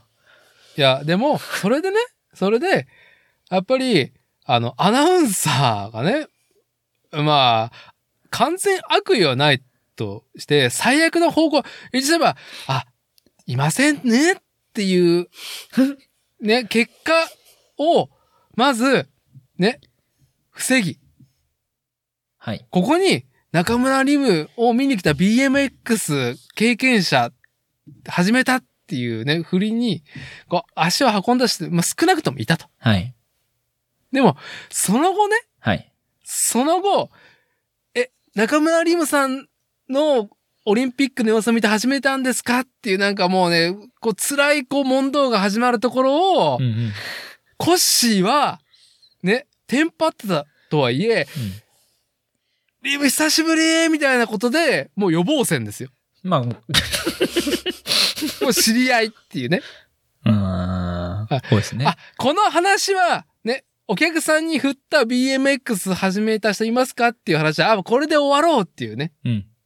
やめようやめよう。コーラン、そう、コーランのレスポンスは少し、ね、できたじゃん。でちゃんと ビーエムエックス のね、うん、ビーエムエックス フレンドリーもこの会場に来てるっていう実績をね、一応その場としては作ってるし。ただね。まあ、さらし首になったからね。ただね。そう、さらし首なんですよ。はい、どうさらし首かというと、いいよ、もうその周りのお客さんがよう分からへんくて、俺が若干滑ってるのはもう別にかまへんけど、うんはい、一番俺が悲しいのは、あの、うん、もう、リムがすごすぎて、気軽に話しかけられへんレベルになってしまってるし、正直。てか、はい、そんななんか、はい、どないなんとかって、うん、別に言ってもいい、あの、距離感やけど、言えないんですよ、やっぱ恐れ多くて。あまりにもすごすぎて。はいそんな俺がね、はい、急に、おい、久しぶりみたいな感じでその場で言うて、で、リムに後で、コッシーバリでしゃばってたやんとかって言われてると思ったら、おじさんも寝れないっすよ、もう。その、周りにどう思われようがどうでもいいけど、リムに、あいつバリでしゃばるやんとかって言われてるのを想像して、もう、うわーですよ。いやいやいや、まあ、そういうね、その業も背負った上で、そこを背負った上で、さらし首。でも、ね、あのー、なんだろう、ただただ、ビーエムエックス ライダー、中村輪夢が、ただただそこに、何もね、コール&レスポンス、反響もなく終わるんではなくて、ちゃんと、仲間が駆けつけていたよっていう実績としては、もうね、いい。いい話としてきましょう。誰もあの現場見てない、この、このポッドキャスト聞いてる人で、誰もあの現場なんか見てる人、誰もおれへんと思うけど、けど、はい、俺はあれは出しゃばったんじゃなくて、テンパっただけやっていうことだけは、ここでもう声を大にして言うときたい。確かに滑ったけど、やけどもだいぶしたけど、出しゃばったわけではないっていうことだけ、ちょっともう。今日は。いやー、ね、いやもうね、本当にお母さんが見てきたかーっていうね。リムのお母さん見てきたかーっていうね。うわーってなって。でも、もう、その、その後に、なんか、中村輪夢さんに質問のある方、シってなってるのが、あ、俺なんか質問してあげな、かわいそう、どうしようどうしようってずーっと頭ぐるぐるぐるぐるぐるってなってる。お前こいつリム滑らすなやって、まだ出しゃばってもなおそう思ってた自分がもう辛い。はい。はい、いやまあじゃあまあこうしとこう、やっぱりね、うん、えー、正しい正しくないかっていうね、うん、論争をよく起こりますけど、うん、そうですね。世の中正しい正しくないとかないんですよ。うん、はい。もう特にこの多様性が叫ばれるね。そうそうそうそう。こうにせんにじゅうにねん、うん、でも全部アナウンサーが悪い。うんね、全部アナウンサーが悪い。アナウンサーとね、ね、ちょっと出しゃばって俺が悪かったです。いやいや、アナウンサーが全部悪いっていうことでね。俺もうマジで死にそうやったあの時。はい、で、その今この話をあのーうん、あれもちろん妻は横で見てたけど、あのー、恥ずかしすぎて一切触れなかったし、今初めて触れた。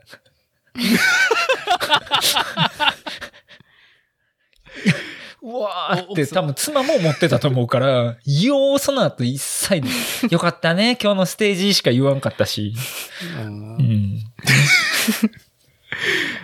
奥, 奥様は、その時やっぱりもう、もうなんか寒い、寒い、寒い、寒い、寒い。本当に外気温が寒いって思ってる中、外気温が寒いって思ってる中、ど、あ、どうして、腰、えー、みたいな、っていう。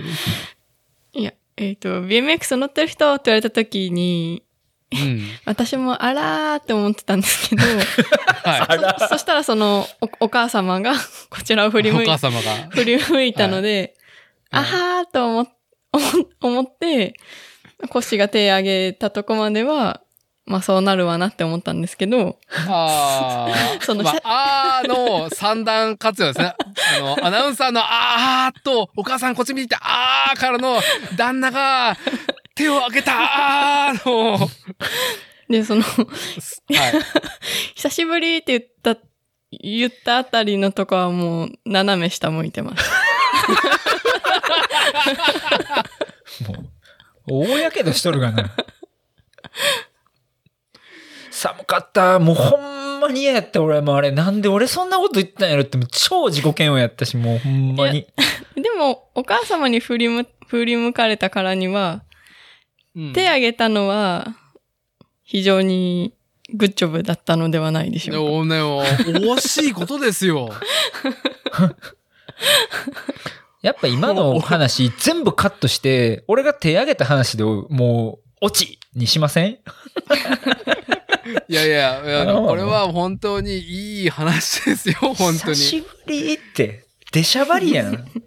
出しゃばりっていうか、はい、もう本当にね、こう、こう美学ですよ、本当に。男の、男越山朝弘のこう ビーエムエックス 男子としての美学をね、今感じましたよ。ここにありですよ。うん。もう、じゃあ、じゃあ、他にどんな両手があったわけみたいな。ね。ね、あ、この、ね、聞いてるあなたも、中村輪夢、オリンピアのね、あの、オンステージで、横のアナウンサーがダダ滑りなね、振りを延々していく中、きついなって思ってたら、きついなって同じく思ってる、中村輪夢のお母様が、自分を見てくるんですよ。いやね、もうそのアンサーはあれですよ。お前黙って手挙げたらええがなっていう話ですね。それ、喋んなと。今日の主役は中村輪夢やと。なんで喋んねんって。あの時の俺に言いたいもん。いや、はい。まあ、いいグループ感でしたってことで、はい、じゃあ、はい、あの、サイクルモードライドの話は、まあ、これぐらいでいいですか？もう、いいです。消化したからね。はい、消化した。あの、消化、はい。はい、え、ね、本当にね、花としてね、登ってきましたよ、今。はい。ちょ、ちょっと、えー、ちょ、ちょっと、ちょっと、次の話題に入る前に、じゃあ一つちょっとあの、休憩がてら一個話いいですか？あ、全然いいよ。はい。休憩がてらってなんかようわからへんけど。でも、何も、あの、今回、あの、トピック決めてないからね。いやいや。はい。もう、もう、だまなし、ぶっちぎりで、はい、どうぞ。いや、あれですよ、波動の話ですよ。あのー、波動？はい。はい、これって波動ですかねの話ですよ。はい、もう、波動でお願いします。波動になってたんですよ。あれですよ。あの、ビーエムエックス いい話ですよ。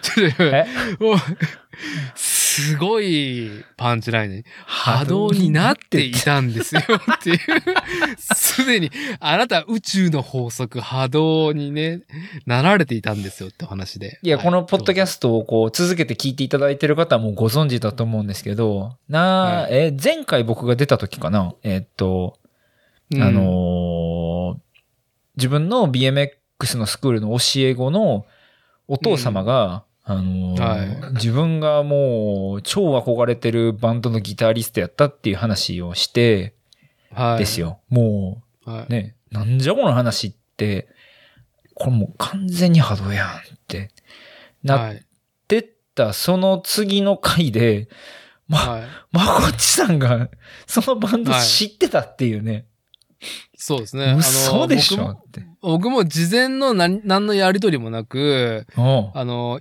今の流れのように、ちょ、ちょ、ちょ、ちょ、だってちょっと、なんかこれ言わせてほしいんだけどさ、みたいな感じで、え、何何って言って。いや、前回、あの、コッシーさんが、京都トーストさんの話、うん、波動だって言って、で、楽曲流したじゃないですか、みたいな。うん、そん時、もうね、僕めちゃくちゃ聴いてたし、ライブにも行ってて、めちゃくちゃその時の、その自分自身の、その当時の、こう、いろんなものがブワーッと振り返ってきてっていう話を、トーストさんをね、すごくファンだし、ライブも行ってたっていうね、この、うちのポッドキャストのコアメンバーの、まこっちが、はい。すげえなーと思って、そんなことあんねーなーと思って。すごいなと思って。はい。そう。んで、ね。まあ、いやもうちょっとびっくりしすぎたけど、これは本人にも言うとかなあかんわと思って、また次のスクールの時に、その、生徒のお父さん、そのギタリストの方に、いや実は、つって、僕あの、これこれ、ポッドキャストってや、あの、ちょっと参加させてもらってて、って。で、こうこうこういう話を。えはい。いや、そう。わからへんかもしれへんから、ちゃんと言うとこうと思って、ちゃんといちからじゅうまで説明してですよ。で、そのパーソナリティの人とね、つって。で、こうこうこういう人が、僕が話したらコール&レスポンスで、いや、僕も実は好きでっていう話になったんですよって話したら、あ、はい、あの、聞きましたって。リスナーなんかいって。し, しかも、しかも、ちゃんと最新回をね、ちゃんとあの聞いていただいているね、はい、リスナーさんであるっていうね。そう。はい、なんかどうも、まあ多分それは僕の Facebook か何かからだと思うんですけど、ビーエムエックス、オリンピックいい話をもう先に聞いてらしたと。はいはい、去年のね。そう。はい。あの、えー、夏、東京五輪終わった後にすぐ撮ったやつね。はいはいはい、そうそうそう。で、まあ、それもあるし、もともとラジオすごいお好きで、うん、結構そのラジオたくさん聞くっていう話やって、はい。で、まあ、そんなこともあって面白いからっていうので、あの、僕がその、トーストの曲を流した回も、あれ、はい、ゴリゴリ無許可なんですけど、あの、ちょっとまあ流しただけだけど。確かに。そう。聞いてらして、うわ、ごめんなさい、はい、勝手に流しましたって、はい、平謝りですよ、もう。いや、もう、嬉しかったです、はい。いいんです、いいんです。もう、本当嬉しかったです。はい、って。で、はい、その、まこっちさんの回も聞きましたって後で言っていただいて。マジかよ、って。リスナーって。ね。もう、これあれですよ。波動ですよ、もう完全に。宇宙の調和がそこで取れてるなって。そうですね。すべて宇宙の法則にみんな委ねられてるんですよっていうね。はい。はい、トーストが、あの、はい、名古屋でライブやるときはみんなで駆けつけねばなっていう話で。そうですね。今なおね、はい、オンステージされてる京都トーストさ。はい、いや、すごないですか、これ。いやー。いやーねー。うーん。いや、どう、どうなんだろうね。その、こう、私ね、このポッドキャストを主催してる、あのー、私、伊達自身の、リスナーのか、リスナー像っていうのは、うん、まあ、あくまでも僕の想像の範疇ですよ。うん、はいはいはいはい。いや、毎回にじかん超えの収録会をやってるじゃないですか。うんうん、そうですね。はい。最近よ、ね、最近、あのー、すごく配慮してるのは、えー、っと、数字上だけさんじかん、ってならないようになんとかしよう。ね。さんじかんはやめようと、うん、さんじかんはやめようにじかんでもにじかんじゅっぷんとかにしようと思ってもどうしてもにじかん、ああ今回ごじゅうにふんかみたいな、まあさんじかんじゃないからいいかみたいなっていうね。いやあの語弊しかないですけど、あえて言いますよ、はい、語弊しかないですけど、はいはい、誰が聞くねんとにじかんごじゅっぷんとかもはい、いやでも僕は聞いてるんですよ実は。僕は時間を見つけて作例はなるべくその早いタイミングで、あの、はい、あの恥ずかしいって自分の回は聞かないんですけど正直ああそうなのね、はい、よう聞かへん、怖いなと思って聞かないんですけど、はい、まあ、こっちさんとあの、うん、しんくんの話は結構ちゃんと聞いていて、でもね、はい、でもねその誰が聞くねんとはいはい、自分が作ってるものじゃないのにそんなこと言うのは大変失礼やけど、長えわっていう、うん。はい。あのー、なんだろう、この情報化社会ね、うん、こう、伝えるっていうことを主題にすると、やっぱり、こう、よりコンパクトかつ、インパクトもあり、うんうんうん、で、えー、ちゃんと響く進行、言葉選び、っていう組み立て構造っていうのをね、やっぱりね、こう、ちゃんとしていくと、やっぱいちじかん超えちゃダメ。いちじかん超えても長いっていうのがね。あの、これは、あのー、効率主義、効率至上主義だとね。うんうん、でも逆にね、ポッドキャストっていうフリーダムな、えー、フィールドにおいては、まあ、僕自身がラジオファン、ポッドキャストファンとしては、うん、なんかその話もっと聞かしてよみたいな、うん、っていう方、これファン目線ね。でも送り手に立って言うと、そんなに上手にコンパクト、コンパクトにやれないっていうことに対してもう諦めてるんですよ。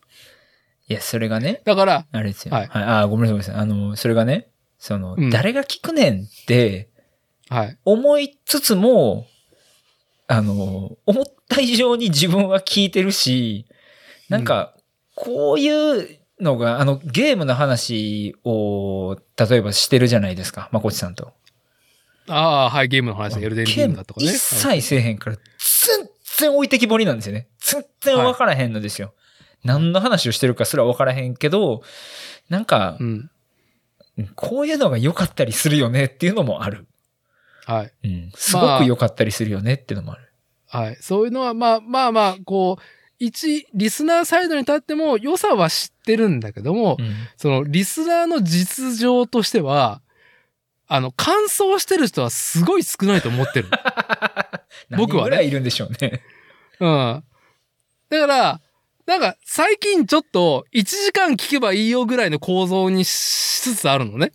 うん、もう、本当に。いちじかん聞いてくれる。あ、あとはもう、もういい。もう聞かなくてもいい。聞けなくてもいいよとか、時間足りなかったな、ぐらいで。だって、あの、このポッドキャストを作ってる、ダーティーから、時々メールが飛んできて、うん、あの、今回の、あの、収録は、もう、コッシーが一番多分聞いて楽しんでもらえると思うから、最初のいちじかんでいいから聞いてくれっていうお願いのメールがわざわざ届くぐらい、聞いてないの前提っていうね、はい、聞いてるっつうのっていう、はい。はい。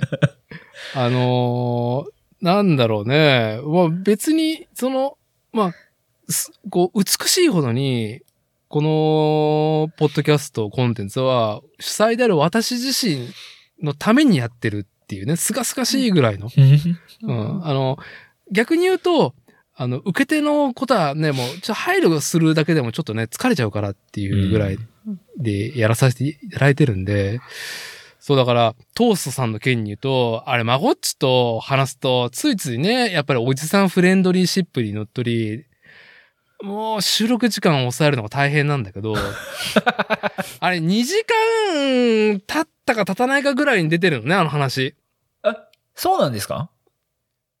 うん、そうなんですかって聞いたんじゃないですか。冒頭、冒頭、いやいやいや、ごじゅっぷんめぐらいやって、確か。あ、そうだった。いや、えー、カットしてるってこと？あー、カットしてるかな、前半だけ。ほら。あー、なるほどね。だからそういう、はいはい、いや、だから調整されて、なおかつでしょ。なおかつごじゅっぷん過ぎてからでしょ。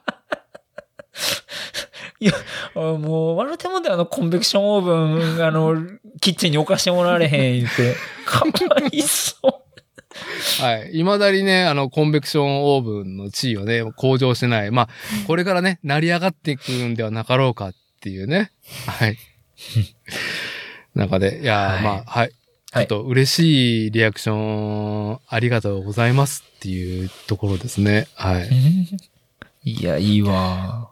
もうぜひこの、ずっとこのスタイルで、あの、続けてほしいなって思ってます、大変。ああ、でもね、これね、逆に言ったら、工数削減でこうなってると思っていただければっていうところがあって、うん。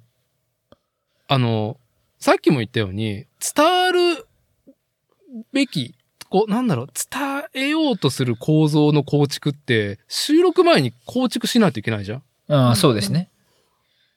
事前打ち合わせだったりとか。だから放送作家みたいな人がいたりするってことですよね。そうそうそう。うん、で、こう必要なワードだけを抽出できたら次に行く展開とか、うん、面白さを用意しておくこととかね。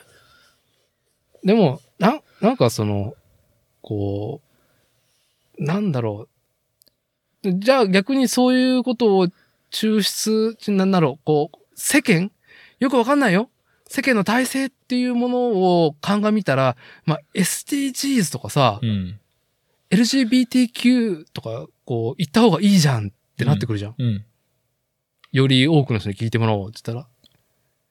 いや、俺別になんか、うん、そこは別に声を上げなくても、まあ、それなりに昔から配慮してたからなっていう。あところでね、自分のコンテンツでいちいちそのね、話題を上げる気にもならないし。まあね。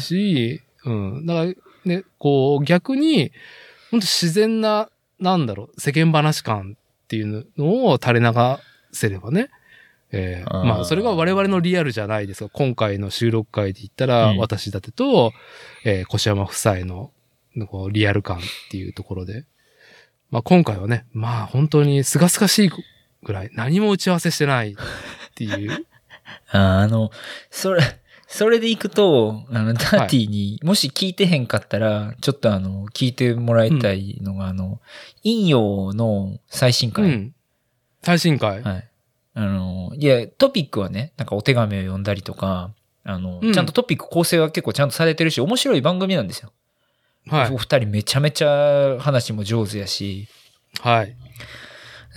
途中でね、あの、ヨウ先輩が、うん。めちゃくちゃおっさんみたいなくしゃみするんですよ。うーじゃーんって。なあの、聞きました。聞きました。はい。聞きました。聞きました。あれ、突然くしゃみして、で、はい、多分わざとやと思うけど、あの、ドクターヤンデルは一切そのことには、ちょっと触れたけど、ちゃんとカットできるように触れて、うん、はい、じゃあこっからみたいな、行間があったじゃないですか。はいはい、カットせえへんねやと思って、はい、えこのまま流すのこれみたいな。いやーそれはもうすっげえなと思ってあのー、いやーあの自然体であれは本当に猛者のありようですよ。いや配信者としてはすっしかもその後にあのー、あれマック の, あのガレージバンドで編集してるって話までしてんのに、うん、そこは切らへんねや、うん。そこは切らない、ね。あれは、しかもまたガレージバンドって安上がりな作り方してるなっていうのも。ガレージバンドはい。そう、なんかいろいろ突っ込みたくなる点多かったけど、でも逆に、うんそのスタンスでずっと続けてくれてることの方が得が高いから、もうどうぞくしゃみもしてほしいし、うんうん、あの、そんないい機材買わんでいいからガレージバンドでいいし、うん、いいなって、勇気づけられるなって思ったっす。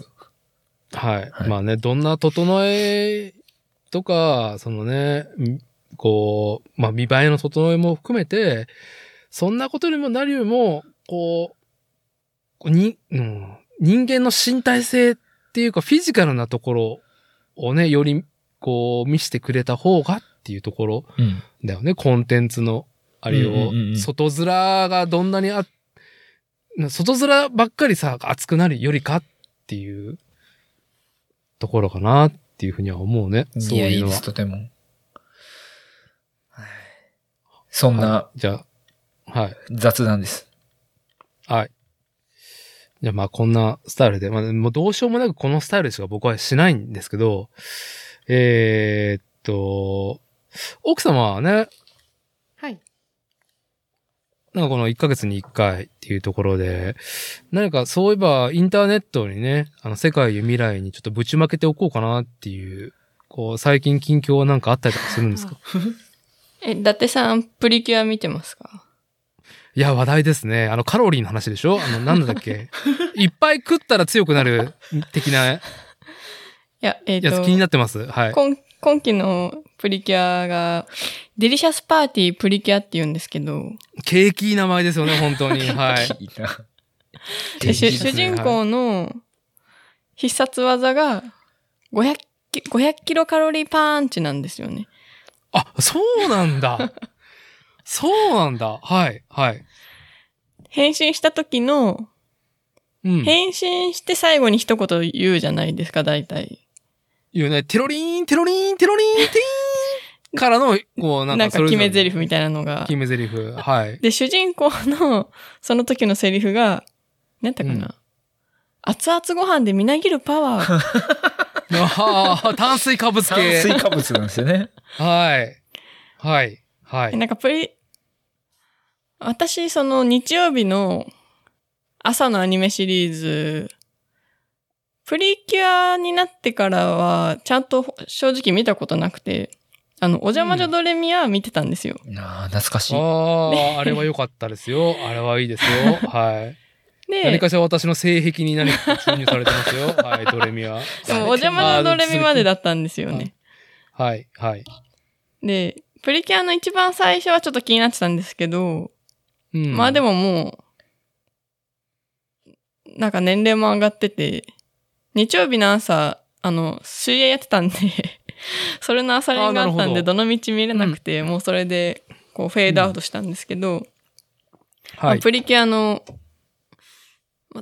ツイッターのタイムラインかなんかに広告、あ、違う、ネットフリックスの広告かな、なんかわかんないんですけど、広告流れてきて、うん。デリシャスパーティープリキュアだって書いてあって、で、デリシャスって言って。デリシャス。で、しかもパーティー、ね。食じゃんってなって。はい。ついにプリキュアに食育がやってきたって思って。食育食育。もうなんか、内容ね、全然、あの、把握してないけど、なんで、熱々ご飯で何だったっけ、あの、決め台詞。熱々ご飯でみなぎるパワーです。ああ。あのね、食えと。お前ら食、そうそうそう、お前ら食ってるかっていうことを、そうそうそう、あの、メイン、ね、主役がこう、視聴者のね、えー、っと、メインの、こう、送り手が考えるメインの視聴者、そう、幼児とから、まあ、若年層の女子に対してね、はい。メッセージを送ってるんでしょメインはね。大きなお友達ではなくてね。大きなお友達。はい。いやー、食育ですよ、本当に。いや、もうそれだけでも感じます。ま、今週でやっと多分ごわめぐらいなんで、よかったら見てください。うん、はい。いやー、本当に、ね、プリキュアはちょっと、なんかね、ああ、もういろんな壁のあるコンテンツの中の一個だよね。あら、うん、そうなんですか？どういう壁ですか？いや、もう乗り遅れでしかないよ、これは。ああ。あの、ごじゅうわあった一番初代のプリキュア、うんうんうんうん、ごじゅうわで終わったの ?ごじゅうわあったんや。すげえな。な、な、長いんですよ、プリキュア、ね。へえ。うん。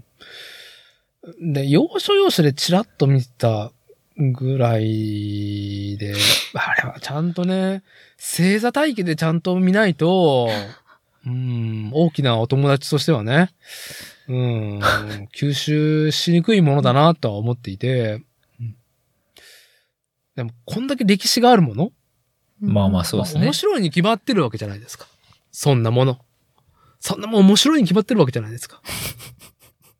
でも、ちょっと、こう、これはジェネレーションですね。ジェネレーションのギャップでしかない話で、ちょっと乗れない。乗る機会がなかったって言ったらいいのかな。うん、だから、コッシーぐ、コッシーがさんじゅう代中盤でしょ？だからさんじゅう代の大きなお友達は結構ね、なんだろうね、日朝リアタイ待機っていうのをね、こうずーっと長いことやられてると、ね、尊い行いをやられてると思うんですけども、うん、こう、なんだろう、そっから、やっぱ、なんだろう、名を馳せていく声優さんだったりとかもいるわけだし、うん、うーん何よりもクオリティがしっかりさ、なんだろう、こうなんとなくではない、こうちゃんといいものをっていう意識づけられて各タイトルやられてるから、ええー、ああそうなんや、うん、そうなんですよプリキュアは。まあそうやってその、うん、食育できるぐらいにはちゃんとしてるって。うん、ええー。アニメ文脈、文脈としても、やはりすごく深いものがあるっていうのは知ってるけど、ちょっとね、タイミングを失ってましたね。まあでも、奥様は今、食育だな、っていうことで今全力で。いや、今んとこ楽しんで見てます。そう来るかって。はい、なるほどね。この前、ね、え、何話 ?さん 話、うん、さんわかよんわめで、うん。あの、主人公のお茶受けが野菜スティックだったり。あとなんか。ちょいちょい、お茶受けでもさ、まあいろんなお茶受けもあると思うんだけど、そのお茶は何だったんですか？いや、緑茶でした。緑のお茶でした。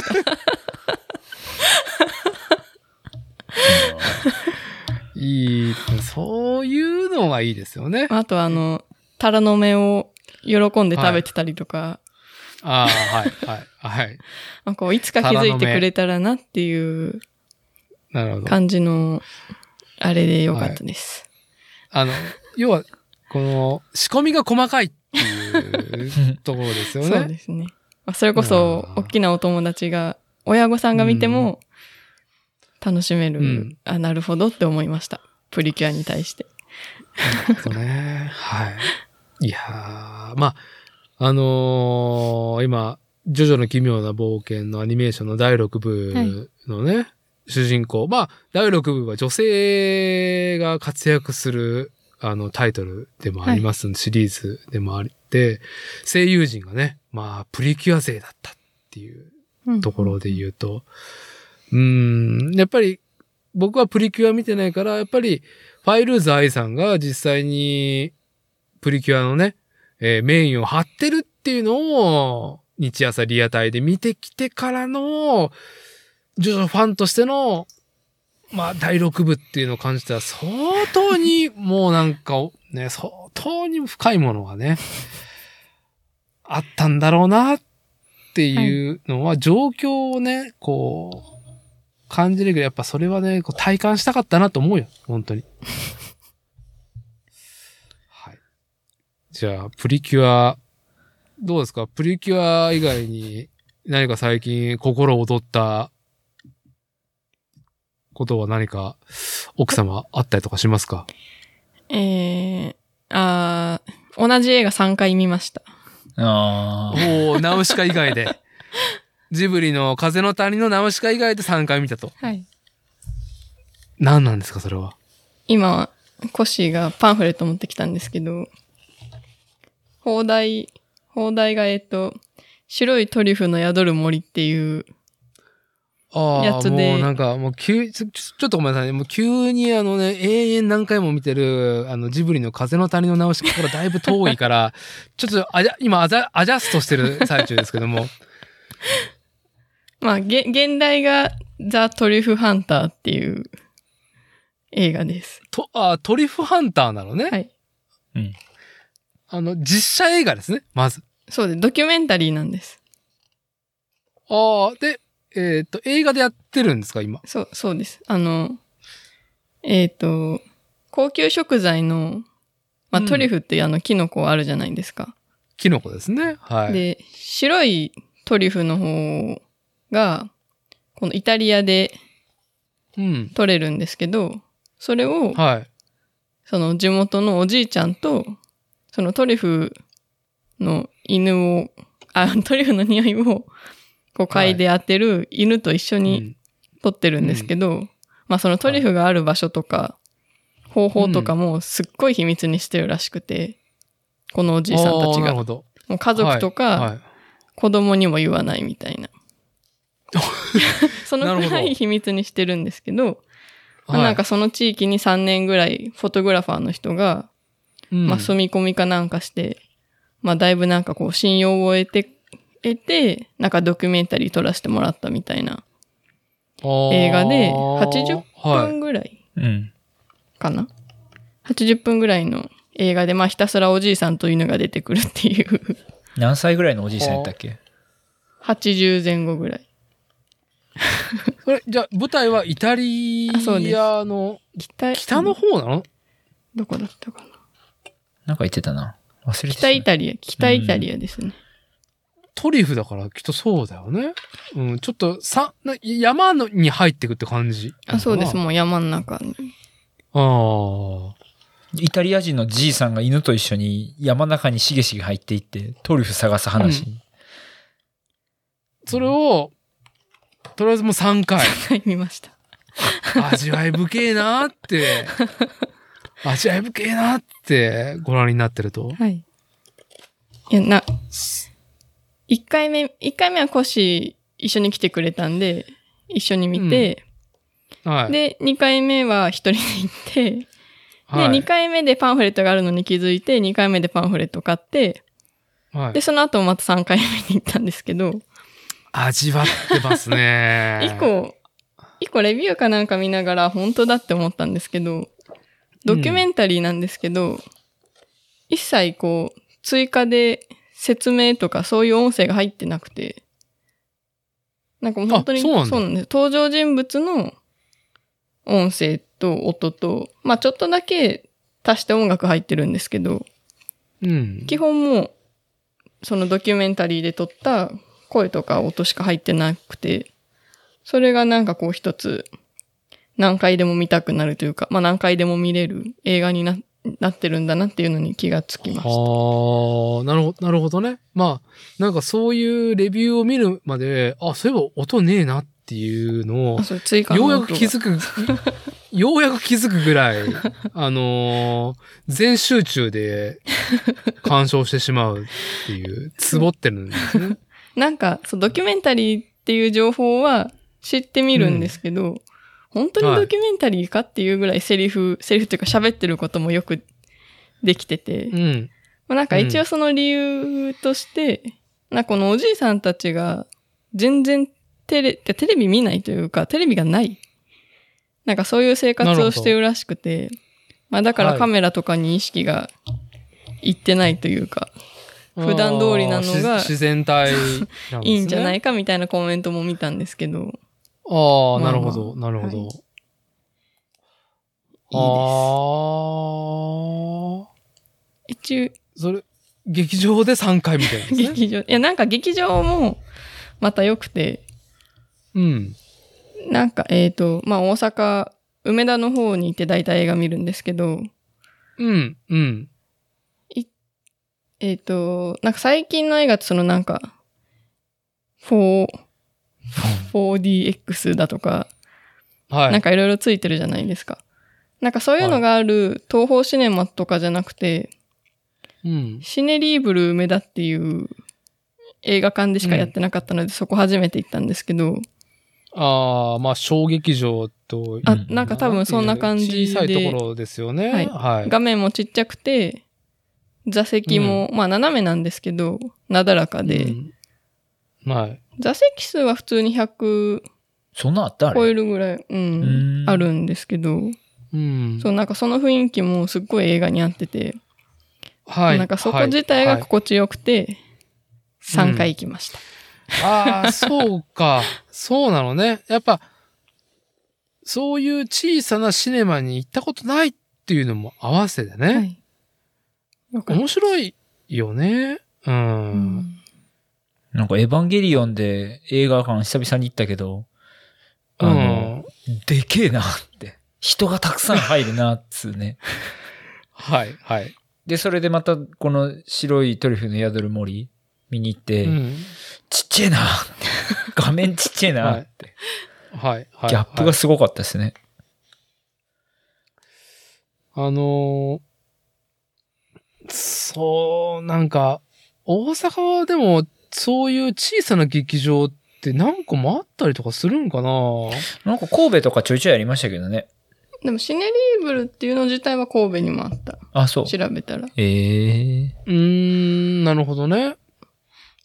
なんか、あのー、僕がもともと生まれ育った名古屋にはシネマスコーレっていう小さな劇場が名古屋駅の近くにあって、はい、うーん、まあ面白いなと思うのはやっぱ監督がさ、うん、こう、舞台挨拶とか来たりとか、俳優さんがね、あ来たりとか、はい、で次回にちょっとなんか、こう、サインもらう以上プラスアルファもあったりとか、自分がそれをね、率先的しなくてもなんかそういう距離感にあるなっていうところが、やっぱりなんかちょっと特別ななんか作品に対する体験ができていいなとは、本当に思うよね。こう、作り手の話が聞けるというか、はい、うん。まあ、あと、こう、さっきもね、この、ポッドキャストのありようの話にも触れたけど、うん、やっぱりある程度、マスに、こう、沿った。うん、まあ、やっぱりね、商業活動、経済活動だから、やっぱり、こう、何事、うん、何事もね、やっぱ大事だからさ、それは。それは、わ、いい悪いとか抜きにしてね。でも、なんかすごくスモールなところしか狙ってないもの、だからこそ表現できるものっていうのもあり、はい、そこがやっぱり、うん、面白いかなっては本当に思うよね。その小劇場でやってる映画作品っていうところで言うと、うん、うん、なんか長いよどうぞ。いやなんかそそれは見に行くつもりはないんですけど、なんかシネリーブル梅田で、うん、おアジア映画祭みたいな名前の大阪アジア映画祭だったかな、うーんっていうのも多分今やってて、はあはあ、なんかほんとアジア、えー、日本とか韓国とか台湾とかインドとかもあったかな、インド映画とかなんかほんとショートムービーからなんかそういう大きい映画館でやらないアジアの映画をこう一期間いっぱいやるみたいなのもやってるっぽくて、シネリーブル梅田が毎年。うん。あ、こう、こういう小さめの映画館でこういうことやってるんだなっていうのも知れて、まあちょっと新しい文化に触れた感がありました。うん、なるほど。いや、なんか面白いと思いますよ。箱さんにとってその相性がいいっていうか興味深いことをやられてると思いますよ。やっぱ小劇場は。お、ほ、ほんとに。うん。僕はもう、なんだろう、常滑に引っ越してね、からやっぱそういうことから、やっぱこう、実際の距離も遠いもあって、うん、初対面者はなかなかその全力でそういうとこには行けないけど、やっぱ独特の面白さとか、まあ楽しんだ経験もあるから、はい。いやー、いきなり全然違うベクトルの話だったな。ち、ちなみにこの、白いトリュフの宿る森、うん、英語、英語字幕でよかったらじゅっぷんぐらい YouTube で見れるので。なあ、はい。あの、リンク貼っときますって、ね。このポッドキャストの、はい。あと、日本語の、日本語の予告編のムービーがいっぷんぐらいであるんですけど、うん。それにはまあ、予告編なんでナレーションがついてて、うん、それはあの津田健次郎さんなんで。おおマジで？えそうなの？あのさ全然な呪術廻戦のナナミンの声なんで。なはいナナミンとあついこの間ねこのポッドキャストでも紹介したあの。あの、小島秀夫監督のデスストランディングというゲームの ね, ね、主人公の吹き替えはね、あの、津田健次郎さん、えー、イケボ、イケボを永遠ね、聴けるっていうゲームを僕もやっていて、あの、イケボで、あれでしょイタリアの北部、老人と犬は、そうそんなトリュフをっていうか白いトリュフを求めでも そ, そんな感じです。ぜひそれだけでもちょっとそうか。いやーえどあの津田健丈さんのイケボっていうのはどう箱さんにとってのそのちょっと話は変わるけど箱さんにとってのイケボ感をちょっといい機会なんで伺いたいんですけどイケボイケボ感イケイケボやわーって思わずなんかこうねこうため息漏れちゃうみたいなっていうのはこうだだどういう感じになるんですか？あうーんあんまりこれがこれあんまりこれがイケボっていうのをき決めてない決めてない。ああそうですか。なんかそのキャラクターのそのキャラと声、はい、声合わせてっていう感じな気がします。うんはい、なるほど。いや全全然わかります。僕もそっち派です。だからあのなんていうのかなあのー。声優追っかけ感、うんうんうん、追っかけ組っていうのも別に全然いいと思うし、うんうんうん、その声優で作品を追いかける楽しさもあるし、まあやっぱそのね、この好きなね、オノディのイケボ浴びたいわっていうので、えーね、追いかけるのもいいとはもちろん思うけど、僕もどちらかというと作品のキャラクター、ありきで、声優よりもその作品のキャラクターの成分の方が強いもんね。やっぱいいなと思うのは。はいうんうんうん、ああ、なるほどね。だからまあ、声優っていうよりも作品とそのキャラクターっていうところが強いですよっていうところかね。うんうん、そうです。ああでもなんかそれこそ、呪術廻戦、漫画も見ずにアニメ行ったんですけど、はい。ナナミンのキャラと声、すげえなって思いました。ああ、うちの罪も、うちの妻もブヒブヒ言ってますからね。ほっほー、ほっほー、いいではないか、いいではないかっていう感じで。はい。で、で、あの、その映画の予告編が津田さんって知らずに再生したら津田さんでびっくりしました。うん、ああ、そう。ああ、なるほどね。あの、そのトリュフの方ね、はい、話の。ああ、はい。あ、ちなみに呪術廻戦は映画をご覧になったんでしたっけ？えっと、見てないです。ああ、そうですか。あのー、迷ったんですけど。うん、うちの妻はだいぶブヒついてましたね、一人で。ちょっとあの見に行ってくるからって。はい。だいぶ良かったらしいですよって。はい、このね、白いトリュフの宿る森見てね。うん。まあ、その、ドキュメンタリーのくせに、その、途中の解説がないから、うん。まあ、まあ、結構俺多分寝てたっぽくて、話の流れがわからんわっていう、ね。しかもなんかちょうど、うん、前日寝るのも遅かったし、そうそうそうそう朝もチャリ乗ってたよね。そう。ビールも飲んだし。で、ビールも飲んだし、もう寝る準備万端っすみたいな感じで行って、はい、でも、いや、なんか前に、あの、妻が見たいって映画で散々寝て、もう失礼ぶっこぎましたって感じだったんで、うん、ちょっとこれはもう、いや、なんとしても起きてしっかり、起きてるよ、俺。起きてるよ、俺みたいな。まあ、はいね、寝ますよね。なんかイタリアのそのね、風情ある街並みといい音楽で気持ちよくなって、はい、で、はい、あ、やばいやばいやばいっつってあの見るんですけど、マジでどんな展開になってるか全然わからんみたいな。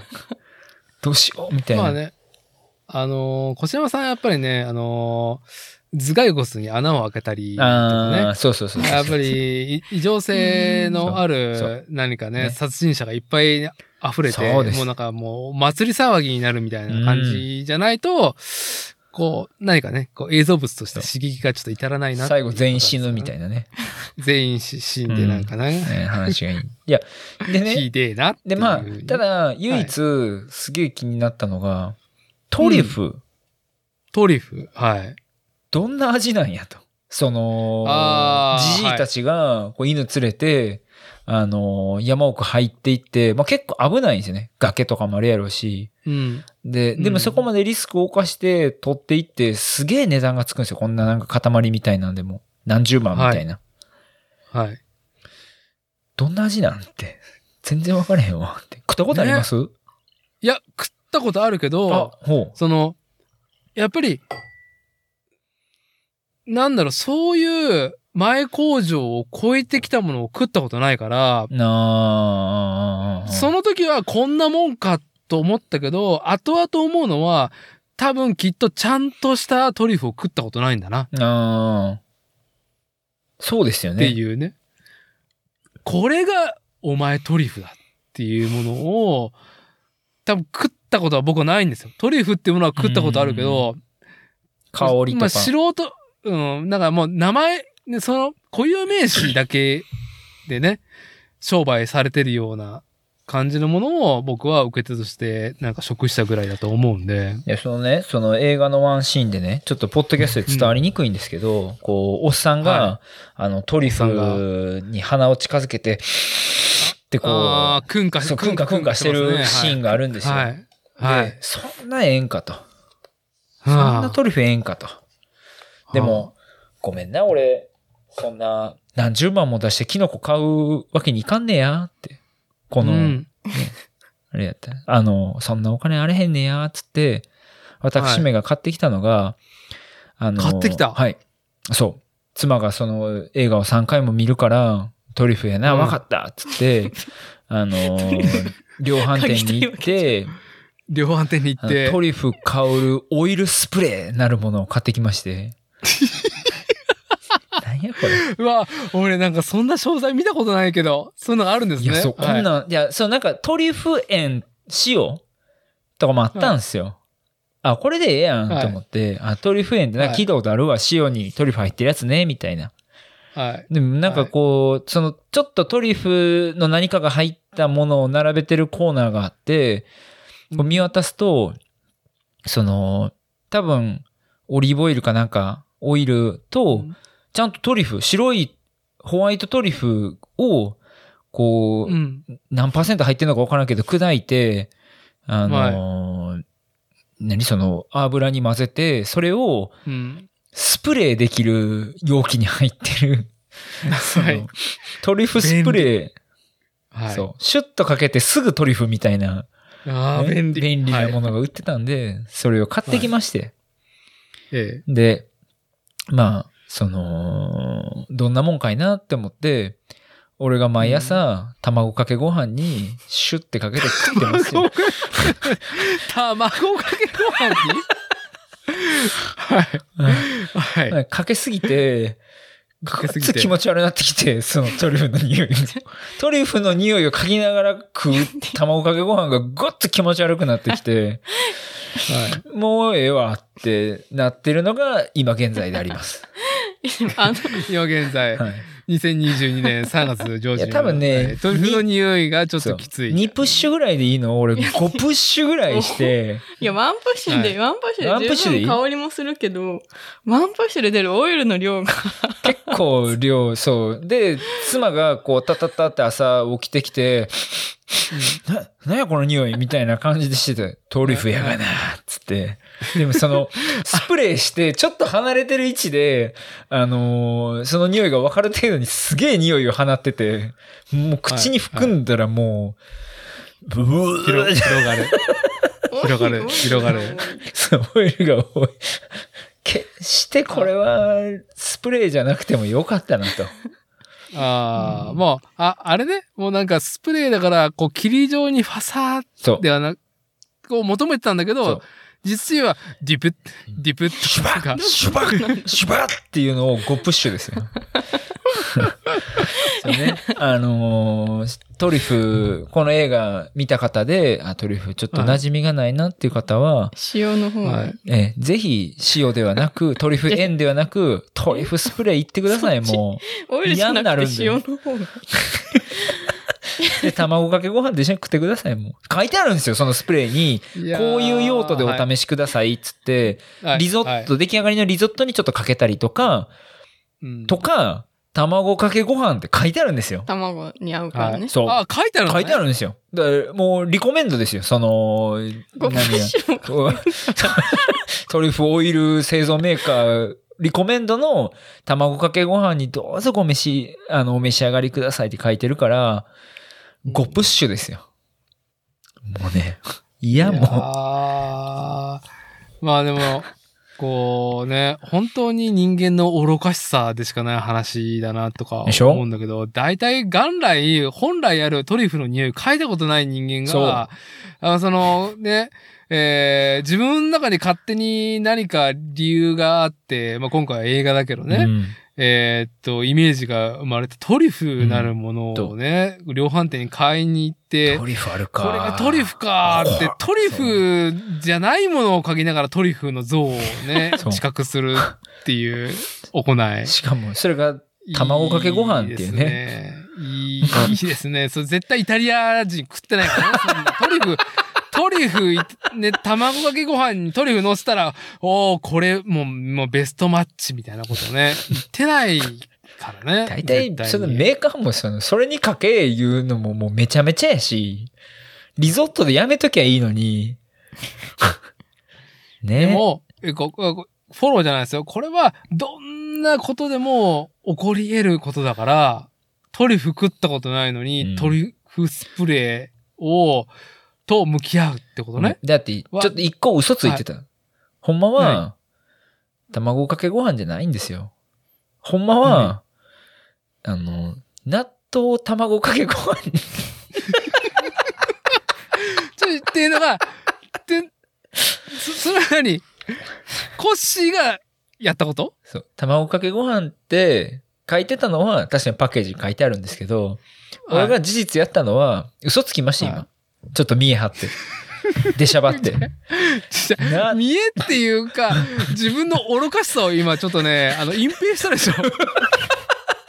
納豆卵かけトリュフご飯ですよ。しかもごプッシュごプッシュ本当にひどい。卵にパックひどいねこれ。めちゃくせえわこれつってあのー、もう本当に偏見な言葉で言いますけども、はいはい、どうぞどうぞ。関西人はこれだからっていう他者、他者いいってもんじゃねえぞっていうね。なんかね、一口目はうまかったんですけどね。はい。もう後半、くっと腹立ってきて、臭いな、この飯って。朝から俺何食ってんねんって。いやー、はい。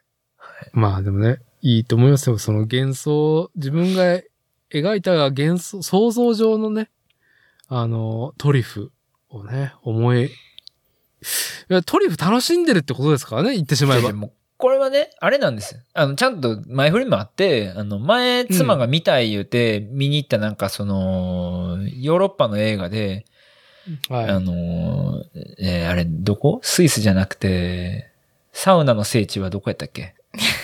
ヨーロッパでフィンランド？あ、フィンランド？フィンランドになんか中華料理を作る人がやってきたみたいななんか映画があって。あ、はい、はい、はい。で、それを見て中華料理うまっすやなぁ言って、結構うまい中華料理を作ったっていう俺の前振りがあったんですよ。はい。あの、このポッドキャストでも多分紹介してくれた話だと思うよ。そうですよね。そ, そうですよね。あれは良かったんですよ。うん、聞いた覚えがある。そう。で、それから結構中華料理をよう作るようになって、なんやったら、中華包丁と、その、中華まな板まで凍ったぐらい、そこそこやるようになったから、はい、おっしゃ、ほんなら今回トリュフかと。まあ、確かに映画こそ俺は寝てたけど、妻にトリュフ味わしたいなって、旦那がこう、量販店に走って走って買って帰ってきたのを、あろうことか納豆、卵かけご飯にかけたっていう話でしたね。はい。ああ、いや、まあこれは、まあ夫婦間のコミュニケーションの話ですよね。いい話、いいコミュニケーションのね、やりとりだけども、今回はちょっと、あさっての方向に行ってしまったなっていう。だからね、フィンランドの中華料理の流れは良かったですよね。フィンランド映画のあれで味を占めたんですよ。はい。はい、で、ね、まあ、はい、ええやんって。そんなこともね。いや、ちゃん、ちゃんと、その、うん、ちゃんと、はい、トリュフに合うリゾットも作ってはくれたんですよ。それを言うたらあかんから。納豆でも、もう、はい、ドーンなんよ。それはもう今言わんでええの。フォロー入れちゃったけど。えで、いや、はい、それにそのオイルプシュってするじゃないですか。おー。で、香りもして、はい、まあ、リゾットも確かに美味しいけど、いかんせんオイルが多くて、もうワン、ワンプッシュで終了。ワンプッシュ。ワンプッシュで終了。リゾットはよんプッシュしました。あ、なるほど、よんプッシュで。ちなみに箱ちゃんはトリュフは食べたことは？黒い、黒の方はあるかもしれないけど、記憶に残ってないぐらいの回数しかないです。ああ。だから、街、街中を、例えばね、テクテクテクって歩いてて、はい、こう、なんか、あ、香りが、トリュフねえだろ。っていうのがね、にはならないっていうことね。ならないですね。僕もなる、なる自信はないんだけど、椎茸だったら、お、椎茸って、僕はなる自信はあるけど、うん、トリュフはな、知覚できないな、なんか、なんか匂うなって終わっちゃうと思う。ね、私、松茸も自信ないです。あー。松茸も、ね、無理かな、松茸。わからへんわ。なんか松茸の土瓶蒸しとかなんか、いただいたことはあるんですけど、嗅いだことがないから、これが松茸の匂いなのか、出汁の香りなのかわからないっていうのがありました。そうそう だ, だからこ、これはトリュフのことでも言ったけど、ね、あの、我々は、あのー、なんだろう、本当のトリュフ、うん、本当の松茸っていうことに出会ってない可能性が高いんだよね。うんうんうん、松茸だっていう提供されたものは、手にし、食したりとかしてるけど、それが本当かどうかなんですよ。もうなんか、何、何も確証がないじゃん。そうですよね。機会が少なすぎるし、もう ひゃくパーセント 信頼を受ける人、うんうん、例えば、ハコちゃんだったらお父さんが、ようこお前、トリュフ食べたことあるかい？本当のトリュフ食べたことあるかい？いや、ないけど、みたいな。これが本当のトリュフだからね。って、ね、出されたら ひゃくパーセント の信頼じゃん。はい、としときます。そんな、そんなことないからね。うん、だからね、もう、はい。アン、うん、アンチョビの匂いはね、近くで、うん、判定できるな。アンチョビ、はいはいうん。アンチョビはわかるな。キャビアも怪しいな。キャビアは匂いすんのかな？味じゃないですか、あれ。味。でも、あれさ、いっぱい塩かけられたらさ、キャビ、ね、いっぱい塩かけられた料理出されて、これキャビア入ってんですよって言われたら、ああ、やっぱキャビアしょっぱいなーって終わるかもしれないし。いやー、俺は多分フカヒレと春雨が分からへんはずや、多分。分からない。プチプチしてるなーっつって。分からないなー。料亭で、料亭で、あのー、最近の本物みたいな、あの、カニカマみたいなの出されたら多分、美味しくいただいちゃうと思うな。でしょ？でしょ？カニ美味しいな、つって、カニカマね。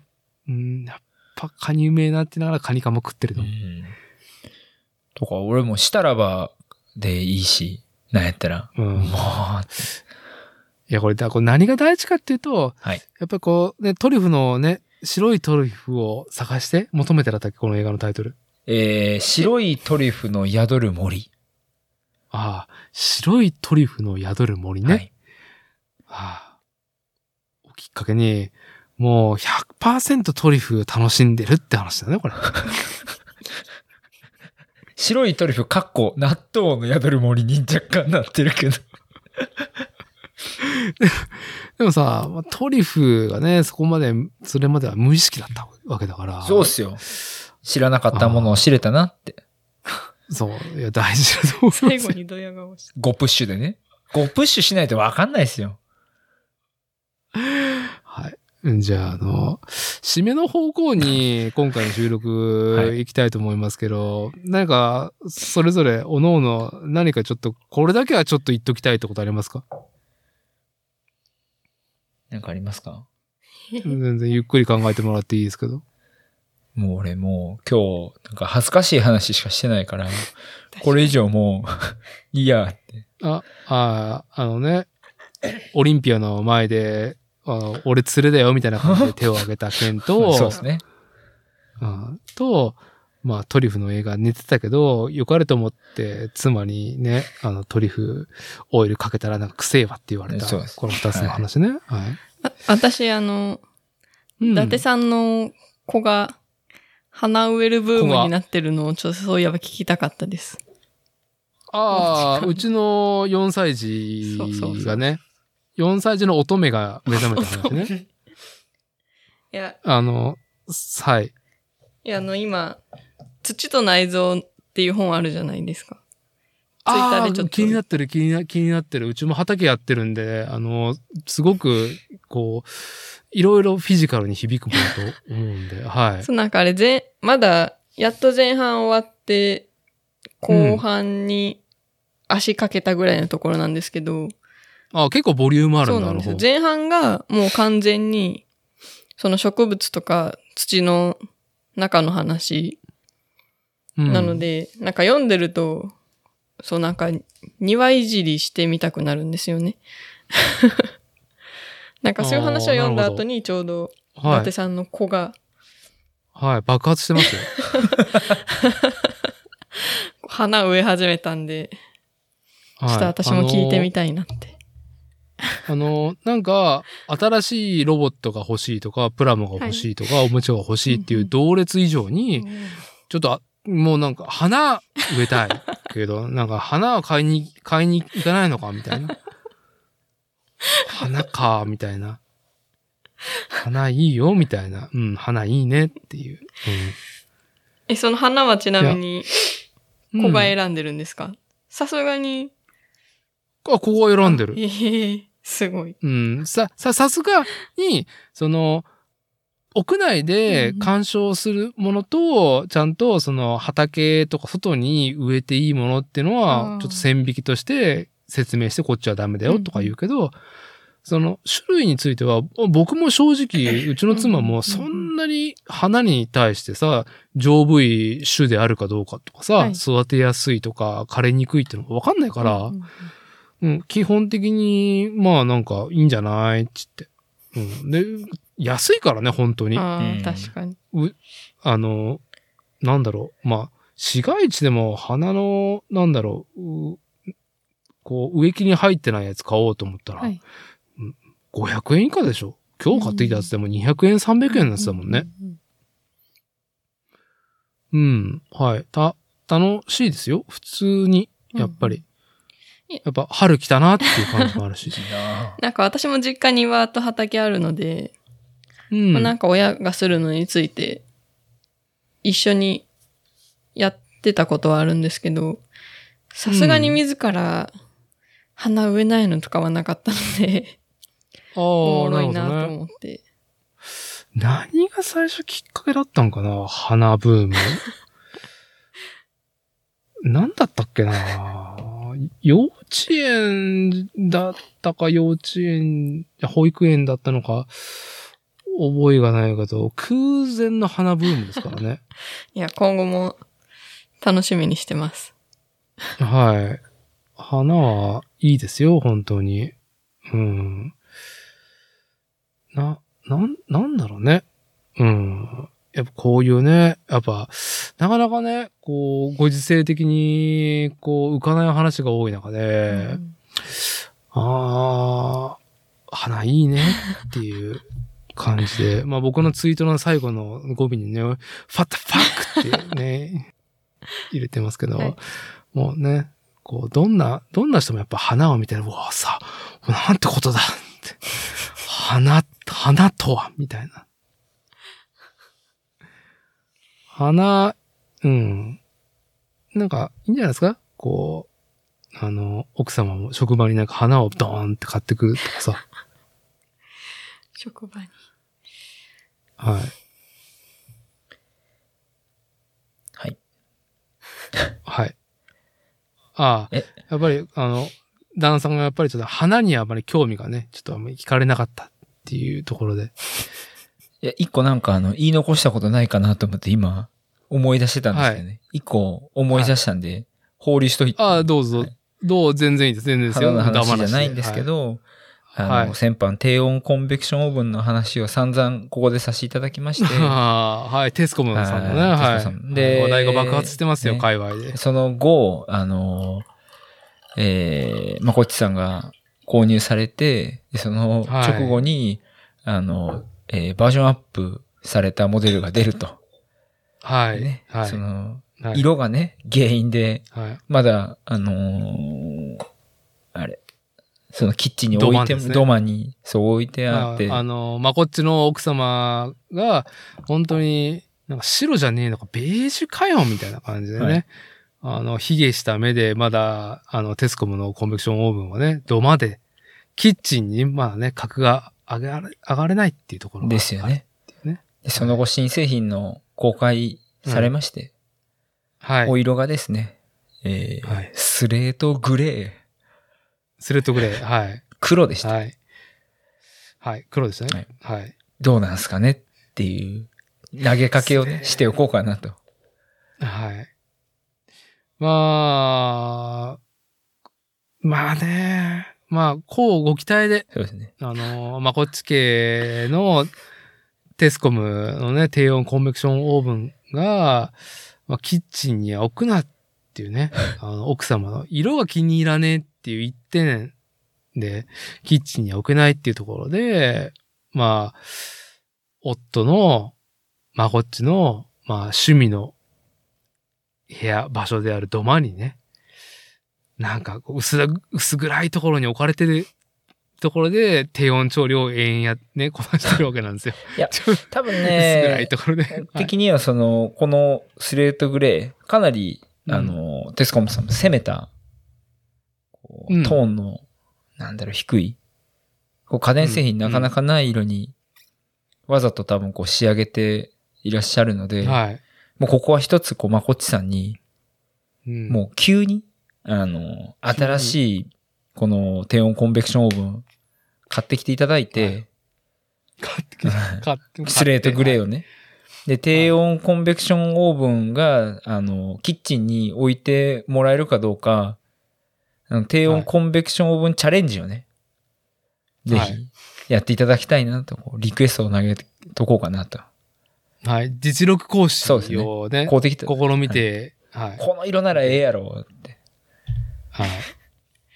でも、ま、私、多分、えいやちなみに私はこれでがっかりしたのは、真っ黒じゃないんかいって思いました。せやな。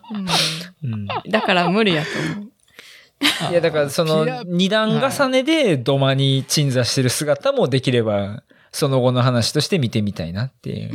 ああまあねあの失敗したらあの新服部製作所に送りつけるって、ね。あの前の収録でも、ね、いいですね言ってましたね。はいはい言ったんで、はい、まあねまあ世の中いろいろね実力だけじゃなせない。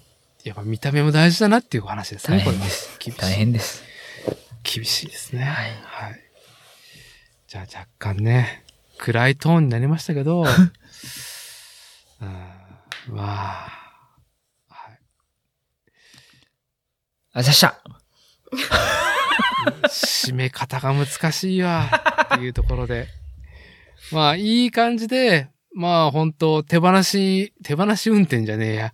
うん、何もトピック決めずにですね、今回は、あの、越山家と収録しましたけど、それでもいい黙らし感でいい尺になったっていうところで、えー、お二人とも、コシアコちゃんありがとうございましたという。はい。はい。